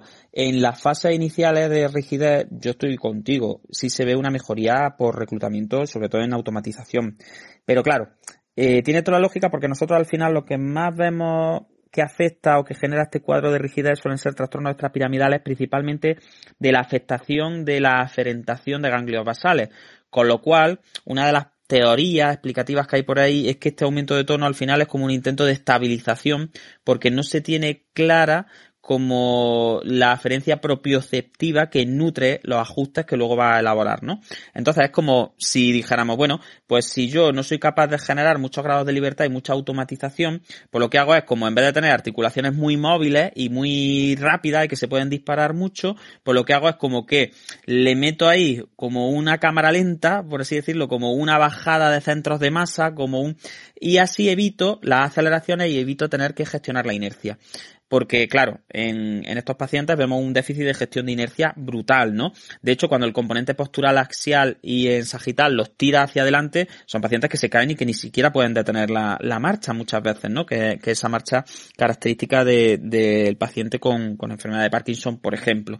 Entonces, es verdad que lo que tú dices en fases iniciales puede ser así, es decir, como el movimiento al final lo que hace es aumentar la ferentación propioceptiva eh, a ganglios basales, pues es fácil que si se está dando ese déficit de aferentación, pues como que estemos haciendo enriquecimiento, enriquecimiento propioceptivo, y claro, y así el tono es un poco lo que decíamos de la espasticidad con el drive córtico-espinal, es decir, si en espasticidad mejoramos el drive córtico-espinal, tenemos claro que no va a hacer falta aumentar tanto el tono, pues posiblemente en rigidez, si mejoramos la aferencia a propioceptivo y sobre todo a automatizado, pues es muy posible que no haga falta generar esas rigideces de las que estamos hablando. Y luego yo creo que ya nos encontramos con otros pacientes en los que el movimiento ni mejora ni empeora, pero porque posiblemente sean pacientes que están ya en fases evolutivas más avanzadas y entonces tengamos ya otros trastornos distintos en cuanto ya, lo que comentaba, hiperresistencias ya no neurales, estructura, una postura ya que está muy eh, asimétrica y que dificulta mucho gestión de,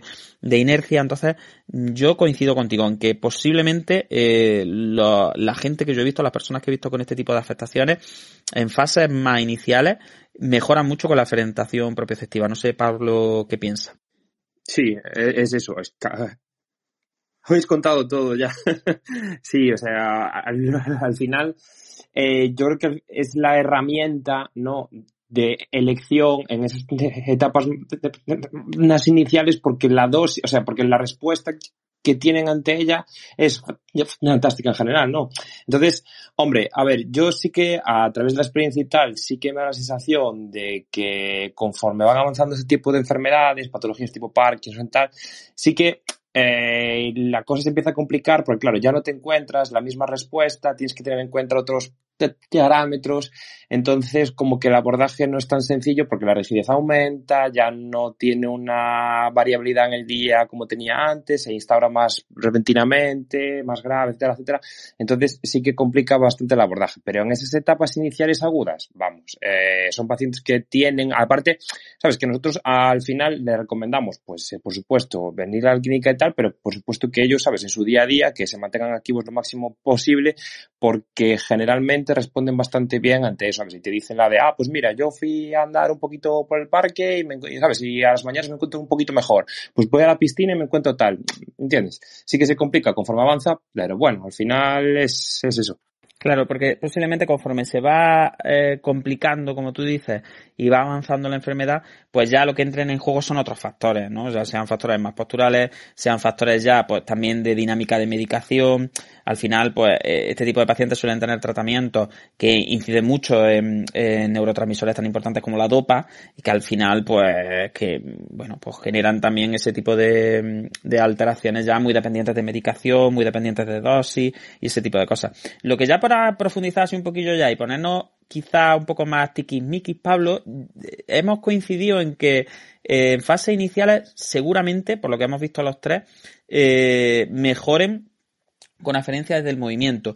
Pero ahora, si nos vamos a tipo de movimiento, yo sí tengo la sensación que este tipo de pacientes tienden a bloquearse más cuando les pides movimientos más de corte eh, volitivo puro, eh, son como más tendentes a rigidificarse y a generar co-contracción cuando les metes actividades nuevas, cuando les metes actividades como más de precisión, por ejemplo en, bimanual, en manipulativa así como más en velocidad y este tipo de cosas, cuando están muy pendientes del movimiento y como que tienden a como tener ese problema de automatización y entonces, claro, cuando uno tiene un problema de automatización, en tareas nuevas como que tiene que tirar mucho de memoria explícita, tiene que tirar mucho de recursos atencionales, de redes al final, al final muy muy centradas en parietal y en frontal, en, en mantener ahí esa alerta en lo que uno está haciendo, porque son pacientes como que les cuesta mucho trabajo automatizar hasta cosas muy sencillas.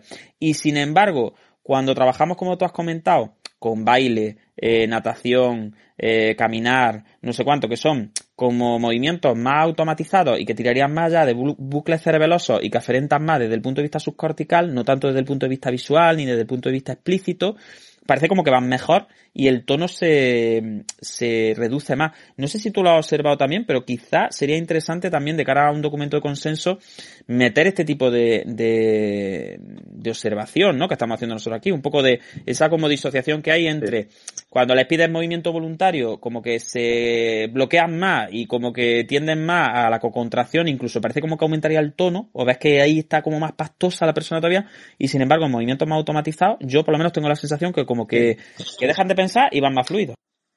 O sea, es que al final es algo lógico, ¿entiendes? Porque al final, o, sea, si nos paramos a pensar, ¿sabes? ¿Qué estructuras están viendo afectadas? Qué implicación tienen estructuras en el movimiento, pues al final lo, que has dicho tiene todo el sentido del mundo. A mí, o sea, a mí hay algo que siempre, bueno, que al final hablamos en el día a día, ¿no? Es cuando, si subimos a un paciente a una cinta, por ejemplo, ¿no? Que es algo que es bastante habitual, pues en el día a día, tal, no sé qué. A mí una sensación que me da también con estos pacientes es que se suben a la cinta y empiezan como, bueno, empiezan bastante rígidos, que no sé qué se mueven, que no ves que vayan fluidos, tal.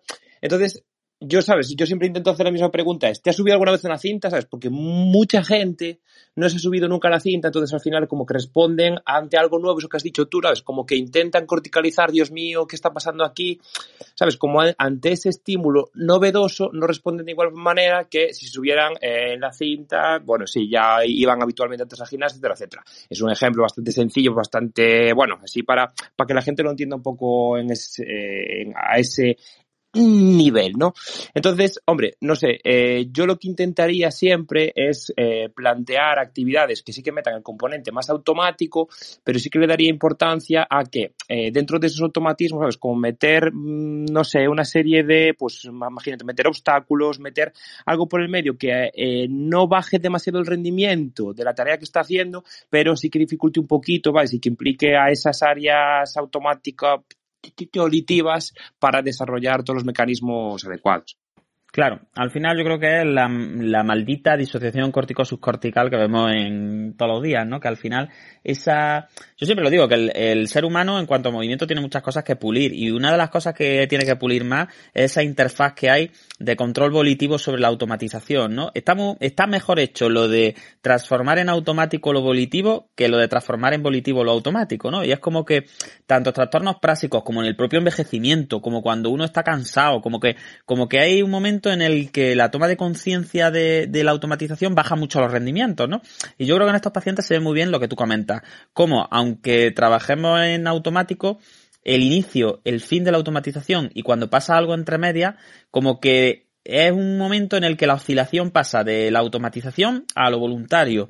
Y ahí, en esa interfaz, es donde más problemas tienen y que quizás sea la zona más difícil de, manejar, porque es verdad que si trabajas solo automatización pura y dura, pues a lo mejor baja el tono y se mantienen, pero luego no se pueden enfrentar a novedad, no pueden generar ningún tipo de monitorización de lo novedoso ni resolver ningún problema de movimiento.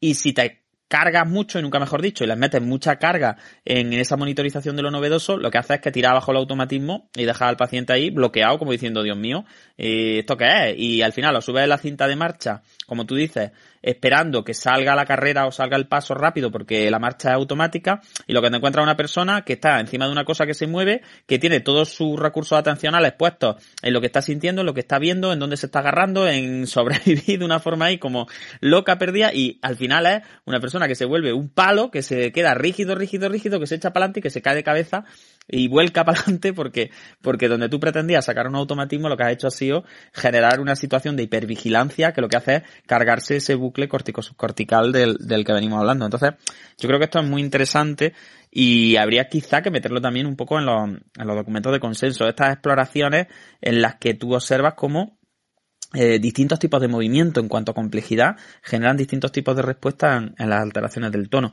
Porque eso es muy bonito porque yo creo que al final nos habla de la relación que hay continua entre uno ente y otro y como decíamos en capítulos anteriores, el hecho de que el tono no sea una forma de reclutamiento distinta al reclutamiento volitivo, que es menos compleja porque es más antigua, porque es una cosa que depende de estructura que no están tan corticalizadas, pero que al final el, me el, mecanismo último es contracción muscular, apretar el músculo y tirar de placa motora. Entonces, eh, eso también nos habla de ese continuo tan bonito que existe entre una entidad y otra.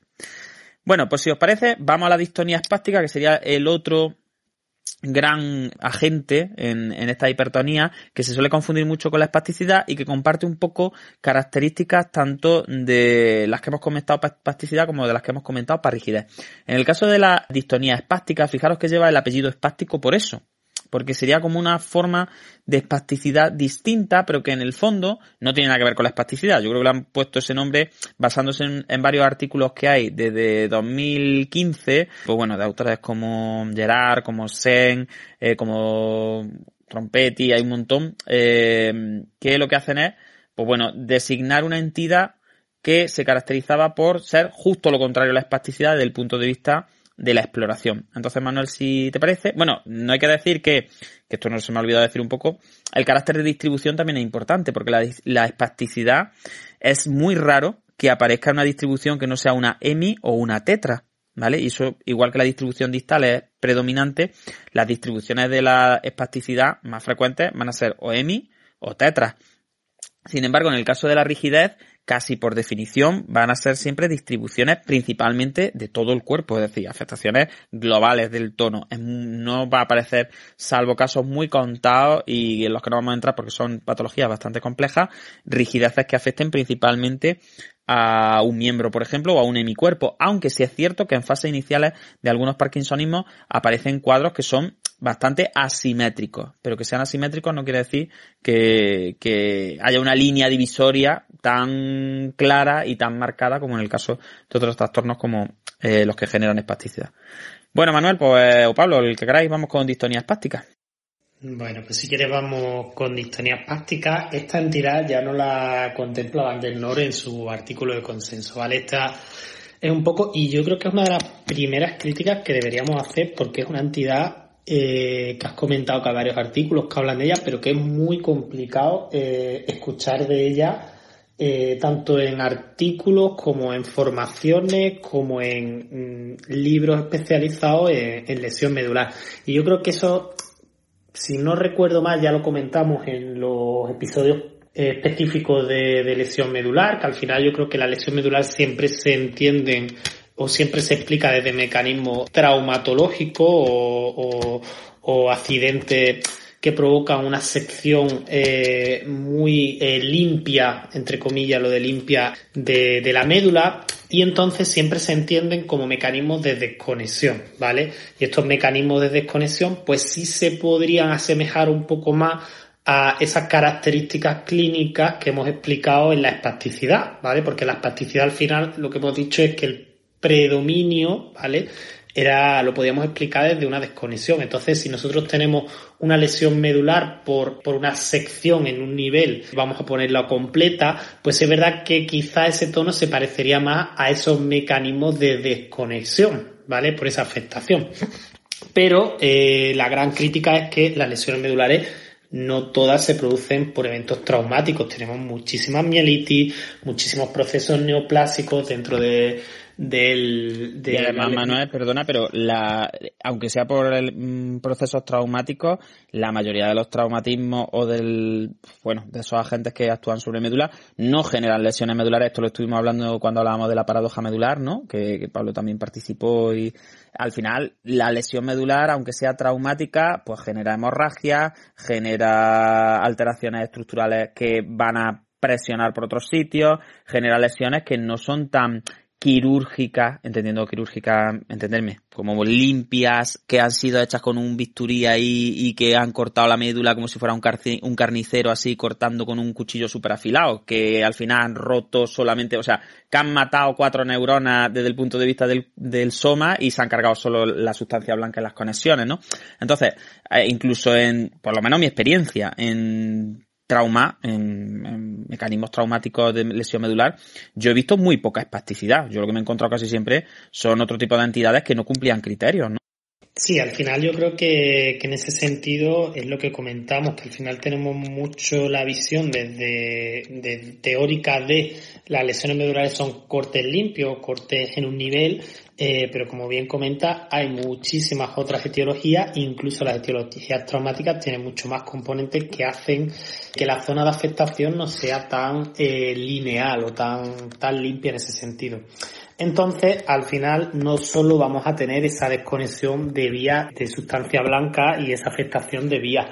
Eh, también tenemos mucha eh, sustancia gris a nivel de la médula y también esas lesiones pueden afectar esa sustancia gris. Y vamos a tener que esos mecanismos medulares que hemos comentado que en la estaban preservados porque era la depresión homosináptica, que no había tanta afectación de la inervación recíproca, todos esos mecanismos que en principio la espasticidad que solo se producía entendiéndome lo de solo, por desconexión, en lesión medular no se van a encontrar. Por tanto, nos va a dar una entidad que se va a caracterizar por una serie de cosas que no eh, se parecen a nivel de la espasticidad. Yo creo que la primera y la más importante quizá eh, es que en espasticidad hablábamos de una hiperresistencia, ¿vale?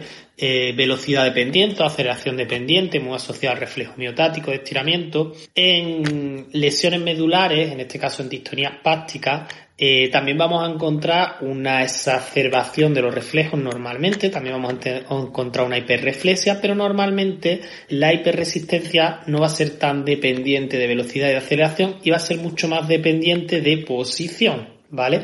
Vamos a tener una hiperresistencia posición dependiente. Y explico un poquillo por encima cómo se produce esto. Nosotros tenemos al paciente normalmente cuando el segmento proximal, ¿vale? Vamos a poner que es una afectación de, miembros inferiores, ¿vale? Cuando el segmento proximal eh, se encuentra en posición de extensión, normalmente la tendencia del miembro completo, del miembro inferior, va a ser hacia la diagonal extensora, ¿vale? Y se va a producir un aumento de tono en esa diagonal bastante marcado.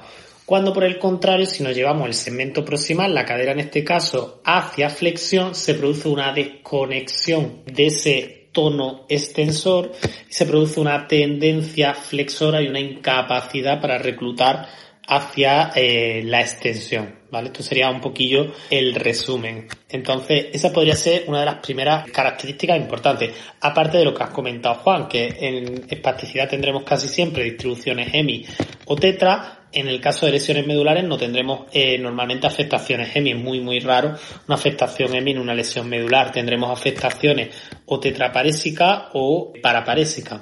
Sí, em, sobre todo también yo quería, y ahora esto, a ver Pablo qué opina, em, en el caso de la distonía espástica, primero, la distonía espástica no es la distonía, ¿vale? Eh, cuidado que esto siempre también genera un poquillo de, de, bueno, se confunde la gente mucho, pero como se llama distonía, pues te pones a pensar las distonías verdaderas, estas, las distonías veras que aparecen en lesiones masivas de ganglios basales, por ejemplo en infantil, que luego si nos da tiempo, pues comentamos un poquillo así por encima. Eh, bien, en distonía espástica es cierto que es mucho más posición dependiente que velocidad dependiente o que aceleración dependiente, y se da este fenómeno que comenta Manuel de eh, que dependiendo de la posición de, la articulación proximal, va a haber unas alteraciones del tono u otra. Lo que pasa es que yo creo que aquí hay, habría que hacer, y esto de cara a un documento de consenso, también habría que planteárselo, habría que hacer una distinción entre pacientes que sí son más de tipo distónico, porque al flexionar la cadera, por ejemplo, si vamos a, vamos a ir con el ejemplo de Manuel que es una para una paraparesia o una paraplegia, al flexionar la cadera aumenta el patrón flexor, es decir, se produce una contracción que tú puedes ver em, y objetivar en isquiotibiales, que puedes objetivar incluso a veces en tibial anterior, es decir, se produce un reflejo, para que me entendáis, de triple flexión de cadera, rodilla y tobillo, muy exagerado, muy tónico y apretado. Mm, ves que el paciente tira fuerte hacia, hacia ese patrón de triple flexión. Para mí, y luego, cuando estira la cadera, como decía Manuel, o cuando cae por gravedad o lo que sea, ves que aumenta el tono extensor y entonces pues se aprieta los cuádriceps, se aprieta el grupo sural, etcétera, etcétera, ¿no? Y, y, cae la pierna como un palo a extensión. Y que al variar esas posiciones, pues vamos pasando de un patrón a otro. Es verdad que este grupo se parece más a las distonías de ganglios basales, porque al final hay una contracción masiva tanto hacia una diagonal como hacia su complementaria antagonista. Pero yo eso en clínica me lo he encontrado menos. Yo normalmente lo que me encuentro es un cuadro mixto, un cuadro en el que, por un lado, tengo hiperreflexia verdadera, eh, principalmente asimétrica, principalmente extensora, por ejemplo, en miembros inferiores, y luego no texto hiperreflexia em, eh, flexores. Luego, eh, se caracteriza porque el patrón en extensión sea un patrón tónico, es un patrón muy parecido al del ictus en el sentido de que cuando estiras la cadera se genera ese empuje con los cuádriceps y con el grupo sural. Pero sin embargo, cuando se flexiona la cadera, lo que aparece es más como una inhibición brutal del tono. O sea, aparece como una pérdida global del tono y las piernas se quedan un poco como la como muñeca de trapo que se, que se solían denominar antes, ¿no? Y entonces, por ejemplo, si el paciente está en decúbito supino y se lleva la rodilla al pecho, no es que aparezca un patrón flexor tónico, no es que el paciente apriete los isquiotibiales, apriete el tibial anterior y apriete los psoas, sino que lo que aparece es como que se le caen las rodillas en la cara, se le caen como, y a veces incluso tiene que poner las manos y, evitar que las rodillas le peguen en la cara porque como que se caen las piernas, como si fueran, eh, pues ya os digo, como si fueran de trapo. Entonces, yo creo que estas dos entidades sí habría que diferenciarlas porque son distintas en evaluación y en tratamiento, aunque en los papers que yo he leído, cuando se habla de distonía espástica, se habla de la que ha propuesto Manuel. Pero es verdad que yo luego en clínica, este tipo lo he visto bastante menos frecuente que el otro tipo que os comento que es más eso, es más Patrón extensor masivo cuando la cadera está en extensión con empuje activo y con una hipertonía ahí mm, que se ve perfectamente. Y luego cuando la cadera se va a flexión es más como una inactivación de miembros inferiores. No sé si vosotros tenéis la misma experiencia o, habéis visto los dos por igual, uno más, uno otro, o no habéis visto ninguno. No sé, Pablo. Sí, o sea, yo el que más he observado es el que has contado ahora el último, ¿no? El de los patrones en cadera. Y aparte, ¿sabes? aparte de eso, eh, yo lo que me he encontrado es la dificultad, ¿no? También para esa habituación, ¿vale? En plan, eh, a pesar de que estés toda la hora eh, haciendo ejercicio en colchoneta, apoyado en rodillas, tal, es, cuando la cadera va a esa posición, o sea, cuando vamos a la flexión, vamos a la extensión, aparece el patrón otra vez, ¿no? Entonces, como que la regulación, ¿no? De la distonía y en ese caso es bastante difícil. Sí, yo coincido contigo, la habituación es nula. Y yo creo que ahí, bueno, tiene toda la lógica que al final sea en procesos que han destruido algunos segmentos medulares en plan masivo, porque es verdad que la hemosináptica le meta los estímulos a frecuencias bajas, frecuencias constantes, repita una y mil veces, es verdad que yo al final coincido un poco contigo, me da más la sensación de que si disminuye es por fatiga ya y se quedan las piernas, mm, pues eso, ya tanto en flexión como en extensión, pero se quedan ya estilo no recluto directamente ni por reflejo, más que que sea una habituación como en el caso de la espasticidad. No sé, Manuel, tú en los pacientes que, que has observado más, ¿cuál de los dos tipos? Si es que hay dos tipos, ya te digo que esto me lo he sacado yo de la manga, pero un poco desde lo que veo en clínica. Totalmente, Juan. Al final yo creo que, que lo que más se ve eso de los pacientes que al final cuando la, la posición de, de, la articulación proximal está en flexión son incapaces de, de empujar con esa pierna y de reclutar hacia patrones contrarios, esa bajada completa de miembro. Al final eh, son pacientes que, por ejemplo, pues los pones de rodilla o, o los pones, se ve muy claro eh, esa incapacidad para extender eh, y esa caída completa del tono cuando, lo, cuando la cadera está en esa posición de, flexión eh, mm, en esas posiciones. Y yo creo que un poco también, como ha comentado Pablo, pues el, fenómeno de saturabilidad mmm, prácticamente se encuentra nulo. Es, suelen tener unos cronos bastante marcados también y suele haber también bastante afectación pues, pues de esos mecanismos. Entonces yo creo que para terminar un poquillo esta entidad, pues hemos hablado un poco de esa posición de dependencia, hemos hablado de esa no saturabilidad de los reflejos, hemos hablado también que la inervación recíproca está también bastante afectada, con unos clonos bastante, bastante eh, potentes y sobre todo que no saturan, ¿vale? Eh, y después también pues tenemos que esa afectación se produce en ambas diagonales del movimiento y que aparece en reposo, a diferencia de la espasticidad. Entonces yo creo que con eso tenemos eh, el cuadro clínico de la, de la distonía espástica un poco eh, pintado. Sí, aunque también es cierto que yo aquí, eh, si tuviera que hacer consenso, aportaría el hecho de que aunque es verdad que no mejora con el reposo, por el componente, como decía Pablo, creo que de falta de habituación, sí es cierto que tampoco es tan activa en reposo como en el caso de la rigidez anterior que vimos extrapiramidal. En el caso de la rigidez, el paciente está pues está bloqueado en el movimiento, está hipocinético y en el caso de la distonía espástica sí es cierto que a mí me parece que es como un efecto de reverberación, es como que cuando se activa tarda un tiempo en desactivarse, pero también creo que cuando ya la persona está como un rato en reposo, como que disminuye mucho esta respuesta. Es decir, es, estaría como ahí entre medias, según mi punto de vista. Estaría como eh, más activa en reposo que en el caso de la espasticidad, pero bastante menos activa en reposo y sobre todo bastante menos latencia que en el caso de la, de la rigidez de la que hablábamos antes, que, que son pacientes que prácticamente hasta durmiendo eh, tienen un tono, un tono alterado, ¿no? Cuando, por ejemplo, en el caso de la espasticidad, durmiendo no tiene ninguna alteración.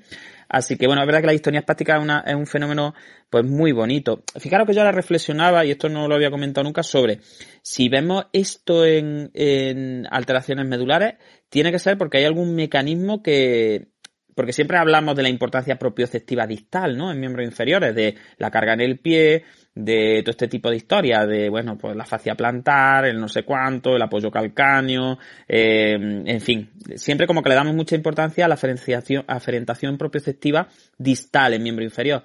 Pero cuando existe este fenómeno que al desaferentar y al dañar algunos de los bucles propiomedulares, eh, como que al tirar la cadera en extensión se produce eh, esa extensión masiva del miembro inferior, independientemente de que el pie esté apoyado o esté al aire, también nos dice que tiene que haber algún mecanismo como de reducción de grados de libertad ahí implícito en la médula, del que yo no sé si se ha hablado porque yo no lo he escuchado ni lo he leído por ningún sitio, en el que como que se ligue la extensión de cadera al aumento de tono antigravitatorio. Cuando, no sé, yo no sé si vosotros lo habéis visto por ahí, pero es verdad que yo en ningún modelo de tratamiento, ni en, ninguna, en ningún método, ni siquiera en ningún estudio neurofisiológico he, oído nunca eh, como eso, como que para reducir grados de libertad la posición de la cadera sea interesante y que haya como unas sinergias que utilizan la posición de la cadera para mm, saber cuándo tienen que hacer empuje antigravitatorio, que principalmente tiene toda la lógica en bípedo, sea cuando la cadera está colocada en extensión, pero, o por lo menos en extensión relativa, ¿no? En la, en la, la longitud del tronco. Pero claro, cuando esto se produce es porque realmente algo tiene que haber ahí, porque la realidad es que ningún paciente con distonía espástica eh, salvo casos ya muy específicos, que yo sí conozco alguno, por ejemplo, conozco algún paciente con esclerosis múltiple que sí lo hace, pocos de ellos te llevan la rodilla al cuello y desgravitan los pies. Es decir, la mayoría de ellos tienen principalmente empuje extensor, aunque ya os digo que en algunos casos yo sí he visto esta distonía de la que hablan los artículos de empuje flexor en triple flexión, que muchas veces te pilla con el paciente de pie, se le desbloquea la cadera a flexión y es que eh, se queda colgado de tu cuello y lleva la rodilla hacia tu pecho y se te queda completamente colgado eh, y en flexión además, como si fuese un koala. Eh, entonces es verdad que, pero ya os digo, estos son casos de distonías muy puras, distonías plásticas muy puras, muchas veces ya con lesiones medulares de sustancia blanca masivas y tal. Lo más normal es que casi siempre la extensión de cadera se asocie mucho al empuje. Y, me parece interesante desde ese punto de vista, ¿no? De, no sé, de que algo tiene que haber ahí en ese pivot de la cadera que, que estimule la extensión. Pero vaya, estos son idas de olla ya de las 8 de la tarde. Sí, totalmente. Si lo vemos afectado en la clínica, tiene que tener bastante, bastante importancia, como comenta. Y sí es verdad que, siempre se nos hace como mucho hincapié en esa regulación propioceptiva distal, eh, pero obviamente ahí tiene que haber un mecanismo proximal eh, que haga que la médula mm, lance o no lance patrones de tono en función de esa posición relativa de la cadera. Sí, porque además yo digo, a mí me llama mucho la atención que esta respuesta extensora sea independiente de la carga. De hecho, donde más se ve muchas veces no es tanto la carga, sino cuando el paciente está haciendo, por ejemplo, transferencias, cuando está haciendo volteos en cama, cuando está moviéndose en general, pues observa ese, ese patrón tan característico, ¿no? Entonces me llama la atención que con independencia de que el pie esté apoyado o no, la cadera vaya a extensión y lance ese patrón antigravitatorio tan brutal. Y bueno, por aportar lo último ya en distonía espástica, si queréis, no sé si comentar también el carácter muchas veces en ráfaga o asimétrico de la afectación, que ese sería como el tercer tipo de distonía espástica que yo me encuentro, que es pacientes en los que se produce como esa tijera en la afectación, en el momento en que, por ejemplo, eh, se produce el aumento de tono extensor en un lateral, la otra pierna se va hacia con la rodilla al pecho. Se produce como un intercambio entre los dos patrones. Es decir, no van de forma simétrica, sino que van en ráfaga, de forma asimétrica. Y lo he visto mucho sobre todo con extensión eh, y rotación interna del miembro inferior derecho y triple flexión del miembro inferior izquierdo, principalmente. No sé si será casualidad o si tendrá que ver algo con la disposición de cadena o con alguna cosa así más neurofisiológica, pero es cierto que, que también lo he observa muchas veces, ¿no? Y, creo que puede ser interesante que la gente lo conozca también. Esa tercera forma de distonía espástica que sería, pues bueno, esa ráfaga activa en la que una pierna se va en extensión de cadera y extensión de rodilla y grupo sural apretado y la otra se va en triple flexión a la vez, ¿vale? Y, y es bastante curiosa. Bueno, Manuel, pues yo creo que con esto nos hemos quitado las entidades así que teníamos preparadas más, que yo creo que son las más importantes, las que más vemos espasticidad, distonía espástica y rigidez. Y si quieres, pues bueno, hoy como no está Yolanda, pues yo no sé si hablar de ganglios basales y hablar de distonía, porque yo creo que se puede enfadar si, si hablamos de distonía, no vamos no la vamos a cabrar que bastante tiene con la niña ya. Pero bueno, sí deciros eh, simplemente eso, que esta distonía espástica no tiene nada que ver con la distonía de ganglios basales, que simplemente, y ahora ya, si Manuel quiere hacer una aportación, sería una entidad que se caracteriza por sobre todo cuando hay una afectación masiva en las zonas de aferencia a ganglios basales, principalmente en infantil, por mecanismos hipóxicos, por envenenamientos, por muchas veces isquemias también, ¿no? Los ganglios basales son unas zonas con un metabolismo muy activo y entonces en cuanto falta un poquito de oxígeno o en cuanto falta un poquito de riego, pues son los primeros en sufrir, junto por ejemplo a los hipocampos. En fin, son zonas que tienen mucho consumo de, de energía cuando falta un poquito de suministro, pues son los grandes lesionados. Pues en esas lesiones de ganglios basales es muy común, sobre todo en niños, que aparezcan estos cuadros distónicos. Los cuadros distónicos son cuadros de afectación global, en los que sí se afectan los dos patrones de movimiento de forma tridimensional, o sea, los patrones, los pacientes van haciendo como patrones de facilitación neuromuscular propioceptiva en el sentido de que combinan la flexión, rotación interna, pronación y cuando van al máximo se disparan y se van hacia el otro patrón y van como combinando lo que comentábamos de la distonía espástica, pero en todo el cuerpo y con empujes activos en todas las diagonales. Y entonces aparecen patrones en ráfaga en los miembros inferiores, que van primero a la ráfaga a un lado, luego van a la ráfaga al otro lado, luego pueden ir a la doble, triple extensión en los dos miembros inferiores, combinarse con un tronco que se va a la extensión o con un tronco que se bloquea en flexión, aunque sea menos frecuente.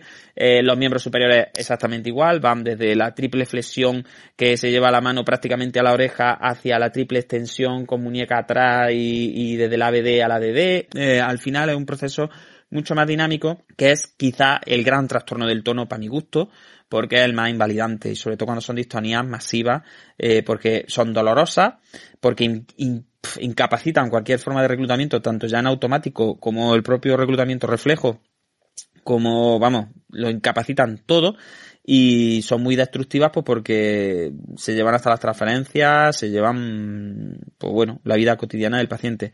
Tú, Manuel, que has trabajado mucho con infantil, pues seguro que has tratado más de una, coméntanos si te apetece algo. Sí, alguna, alguna por desgracia pues hemos tenido que ver. Eh, yo creo que coincido completamente contigo que son las grandes alteraciones del tono porque al final tanto en reposo como en movimiento como prácticamente eh, en cualquier patrón de movimiento mucho más afectado con reclutamiento volitivo eh, se afecta y entonces tienes unas fluctuaciones de tono completamente entre ambas diagonales que no te permite hacer un movimiento fluido, sino siempre con ese componente torsivo y ese componente alternante. Y además después muchas veces tienen esas fijaciones eh, tónicas a final de rango eh, que son bastante dolorosas, bastante molestas y que el paciente en muchas ocasiones es incapaz de salir de ella a través del reclutamiento activo, por lo tanto requieren como maniobras de decontracción o algún tipo de maniobra externa para eh, liberar esos rangos extremos tónicos del tono. Sí, además muchas veces incluso frente a estímulos que de eso no se habla tampoco en, los documentos de consenso, ni para espasticidad, ni para distonía espástica inal, pero al final, eh, incluso frente a estímulos emocionales, estímulos como un ruido, como un cambio de temperatura, pues se ve mucho, ya os digo, eh, las grandes distonías afectan principalmente a población infantil. Yo sobre todo las he visto en menores de 5 años, que son, pues son sistemas nerviosos que están todavía, eh, que necesitan mucho desarrollo desde lo subcortical también, y bueno, y pues, un poco lo que comentaba Manuel, te encuentras que incluso el pilón cefálico está afectado, el cuello se va en extensión, llegan incluso a tener problemas respiratorios por la posición que adopta la cabeza, a veces el mentón se les va al pecho eh, y en esos rangos eh, en los que aparecen esas fijaciones tónicas, pues los niños prácticamente es que casi tienen la sensación de asfixiarse porque es que adoptan posturas como muy torsivas. Y como comentaba Manuel, el problema de las distonías, de estas grandes distonías globales, universales, eh, es que son muy difíciles de manejar y prácticamente tiene que ser mediante posicionamiento, evitando eh, que aparezcan como estos disparadores posturales de la distonía. Es la única forma de trabajar con ellos. Sí es cierto que conforme van cumpliendo años y conforme se va mejorando un poquito el reclutamiento voluntario, parece como que tienden a respetarse más patrones intermedios y se van como menos hacia, hacia los patrones extremos. Pero ya os digo, si habéis trabajado con población infantil, pues os podéis hacer una idea de, de, de la incapacidad que esto genera del sufrimiento que genera tanto para la criaturica como para las familias, porque al final, pues no deja de ser muy molesto y son movimientos muy exagerados, es decir, no son movimientos, eh, pues como hemos estado hablando en la espasticidad que iban hacia una diagonal o incluso la distonía espástica que bueno, eran en triple flexión, triple extensión, sino que son movimientos tan torsivos que yo recuerdo cuando empecé a trabajar con infantil que había algún caso en el que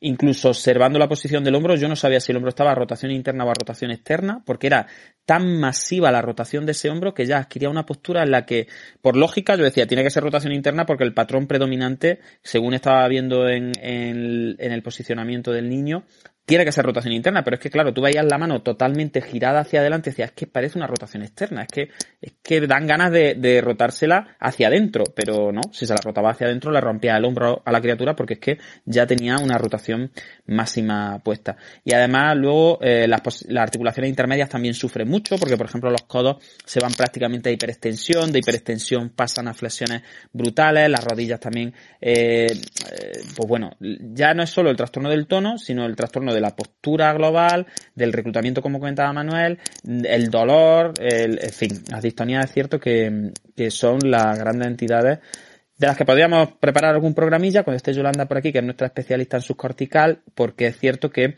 eh, hay nuevas teorías que, que, explicarían su desarrollo y que a lo mejor sí tenemos alguna herramienta desde el punto de vista clínico pues para mejorar su manejo, ¿no? Y que no todo sea fijación y postura y no sé cuánto, porque, porque bueno, eh, quizá pues podamos aportar un poquillo de luz a este tratamiento. En el caso de los adultos, por suerte, las distonías no suelen ser tan globales, no suelen ser tan universales. Esos ganglios basales del adulto ya no son tan susceptibles a, a generar estos cuadros cuando se lesionan, porque ya el adulto tiene un control más cerebeloso también del tono y bueno, ya ahí hay unos mecanismos que, que bueno, que generan la misma, el mismo cuadro del que estamos hablando todo el rato ahora en distonía, pero sin esos rangos tan exagerados, con una capacidad mayor de modulación desde lo voluntario y en fin, son distonías que no son tan, tan problemáticas.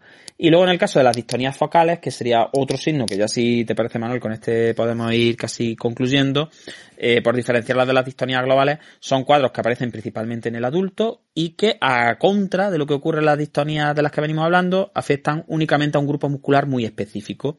Es un grupo muscular que suele eh, utilizarse mucho, bien sea por eso se llaman también distonías ocupacionales. Y bueno, ya os digo, son movimientos que disparan algún tipo de mecanismo que no tenemos claro todavía desde el punto de vista ni neuroanatómico, ni neurofisiológico, ni ninguno, no sabemos muy bien por qué ocurren, y entonces el paciente, cuando hace un movimiento determinado, un grupo muscular empieza a apretarse, apretarse, apretarse, se lleva la articulación hacia el rango prácticamente eh, pues extremo, aparece mucho dolor, aparece una respuesta torsiva, el paciente no tiene la capacidad de controlar ese aumento de tono, entonces hay mucho disconfort, hay algunas veces incluso lesiones estructurales y bueno, y pues suelen generar mucha, mucha infelicidad también porque se disparan frente a movimientos que son muy cotidianos y que son muy del trabajo o de las aficiones del paciente.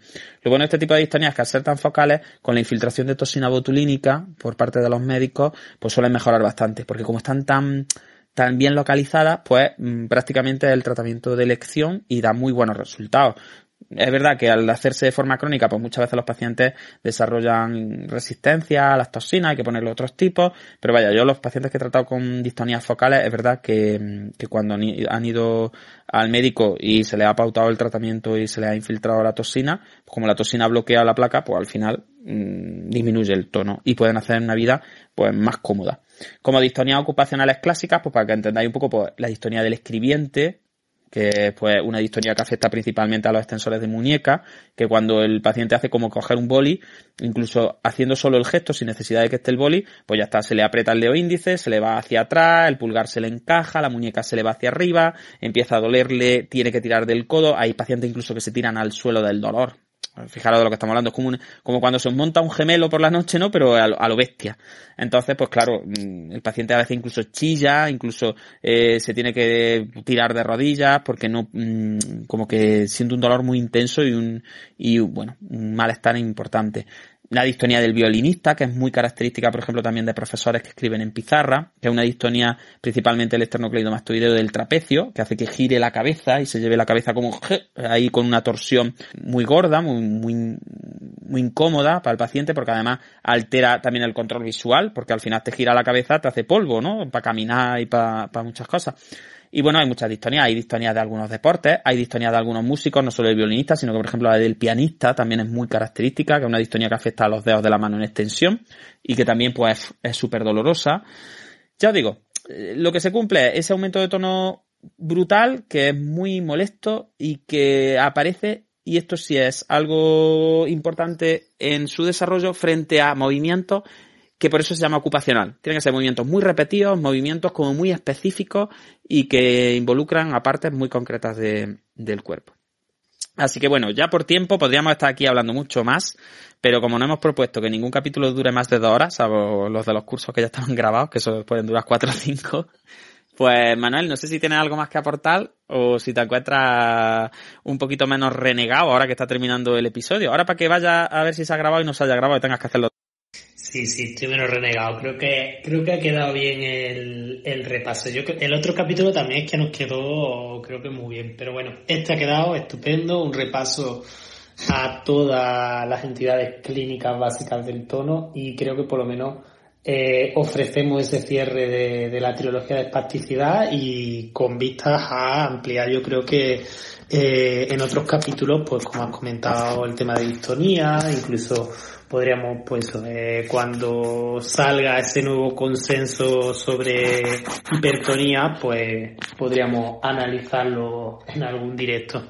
Sí, bueno, y se nos quedan muchísimas entidades. No hemos hablado de atetosis, no hemos hablado de los balismos, no hemos hablado, es decir, hay muchas hipertonías que, que se nos quedan en el tintero. Lo que pasa es que es verdad que estas hipertonías, pues como los balismos, como algunas eh, de ellas, o como las mioclonías negativas, en fin, se asocian a cuadros clínicos más complejos, no están tan bien definidas, no son tan claras en su, en su desarrollo y luego no suelen ser afectaciones solo del tono, sino que son ya más afectaciones del movimiento, ya van por otras vías que no son tan medulares, tan propiamente de los centros de regulación del tono como las entidades que hemos comentado.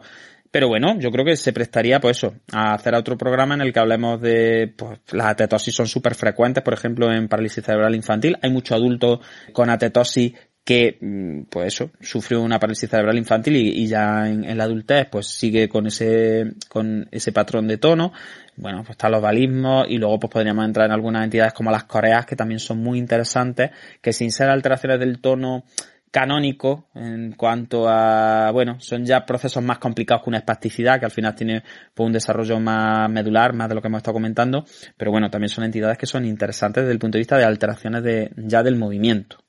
Así que nada, Pablo se nos ha descolgado. Yo creo que se le habrá acabado la batería o algo. No es que le esté haciendo el vacío, porque diréis, ¿qué ha pasado con el gallego? Que ya no le ha preguntado más este, la toma manía o algo. Eh, se ha ido. Pablo, yo no sé qué ha pasado, que ha hecho plum y se ha caído. Así que quedamos aquí Manuel y yo solos, frente, frente al peligro. Eh, muchas gracias ahí, Mariano, Ana, Isaac, por, por aguantar hasta el final. Espero que mm, de nuevo el repasillo a los trastornos del tono pues os haya servido, os haya refrescado. Y ya está, Manuel, mm, cuéntame algo que nos vamos. Pues nada, Juan, pues yo creo que hemos echado buena tarde de, domingo, eh, eh, repasando un poquillo.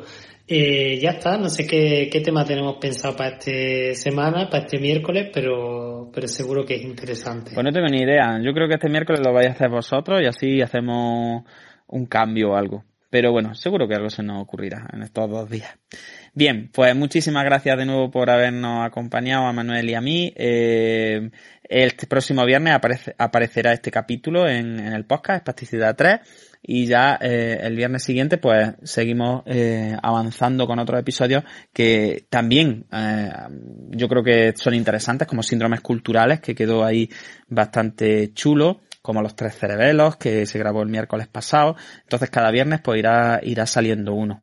Y bueno, ya sabéis que aquí pues somos un poco cutres, como siempre digo, vamos haciendo las cosas sobre la marcha, pero al final pues echamos un ratico, unas dos horas muy entretenidas. Eh, y bueno, quién sabe si alguna vez nos llamarán para un documento de consenso. Así que lo mismo algún día veía a Naya y a Quintero por ahí, mm, ahí haciendo un documento chulo de estos, como el de Bander, ¿no? En fin, Manuel. Para este ya, por lo pronto ya para este no nos han llamado, Juan. No, para lo pronto no, no. Yo creo que están esperando que echemos un poquillo más de canas. En fin, eh, muchas gracias de nuevo. Nos vemos el próximo miércoles seguramente o martes. Ya iremos avisando de, de cuándo sale el, nuevo el próximo Neurofisio Club que paséis buena semana, que el movimiento os acompañe y encantado de verdad de pasar un ratillo aquí con vosotros. Voy a mirar ahora mismo la grabación y espero que se haya grabado porque si no, a Manuel otra tarde no lo engaño. Así que vamos, esperemos que se haya grabado. Un besico muy fuerte a todos. Hasta pronto. Adiós.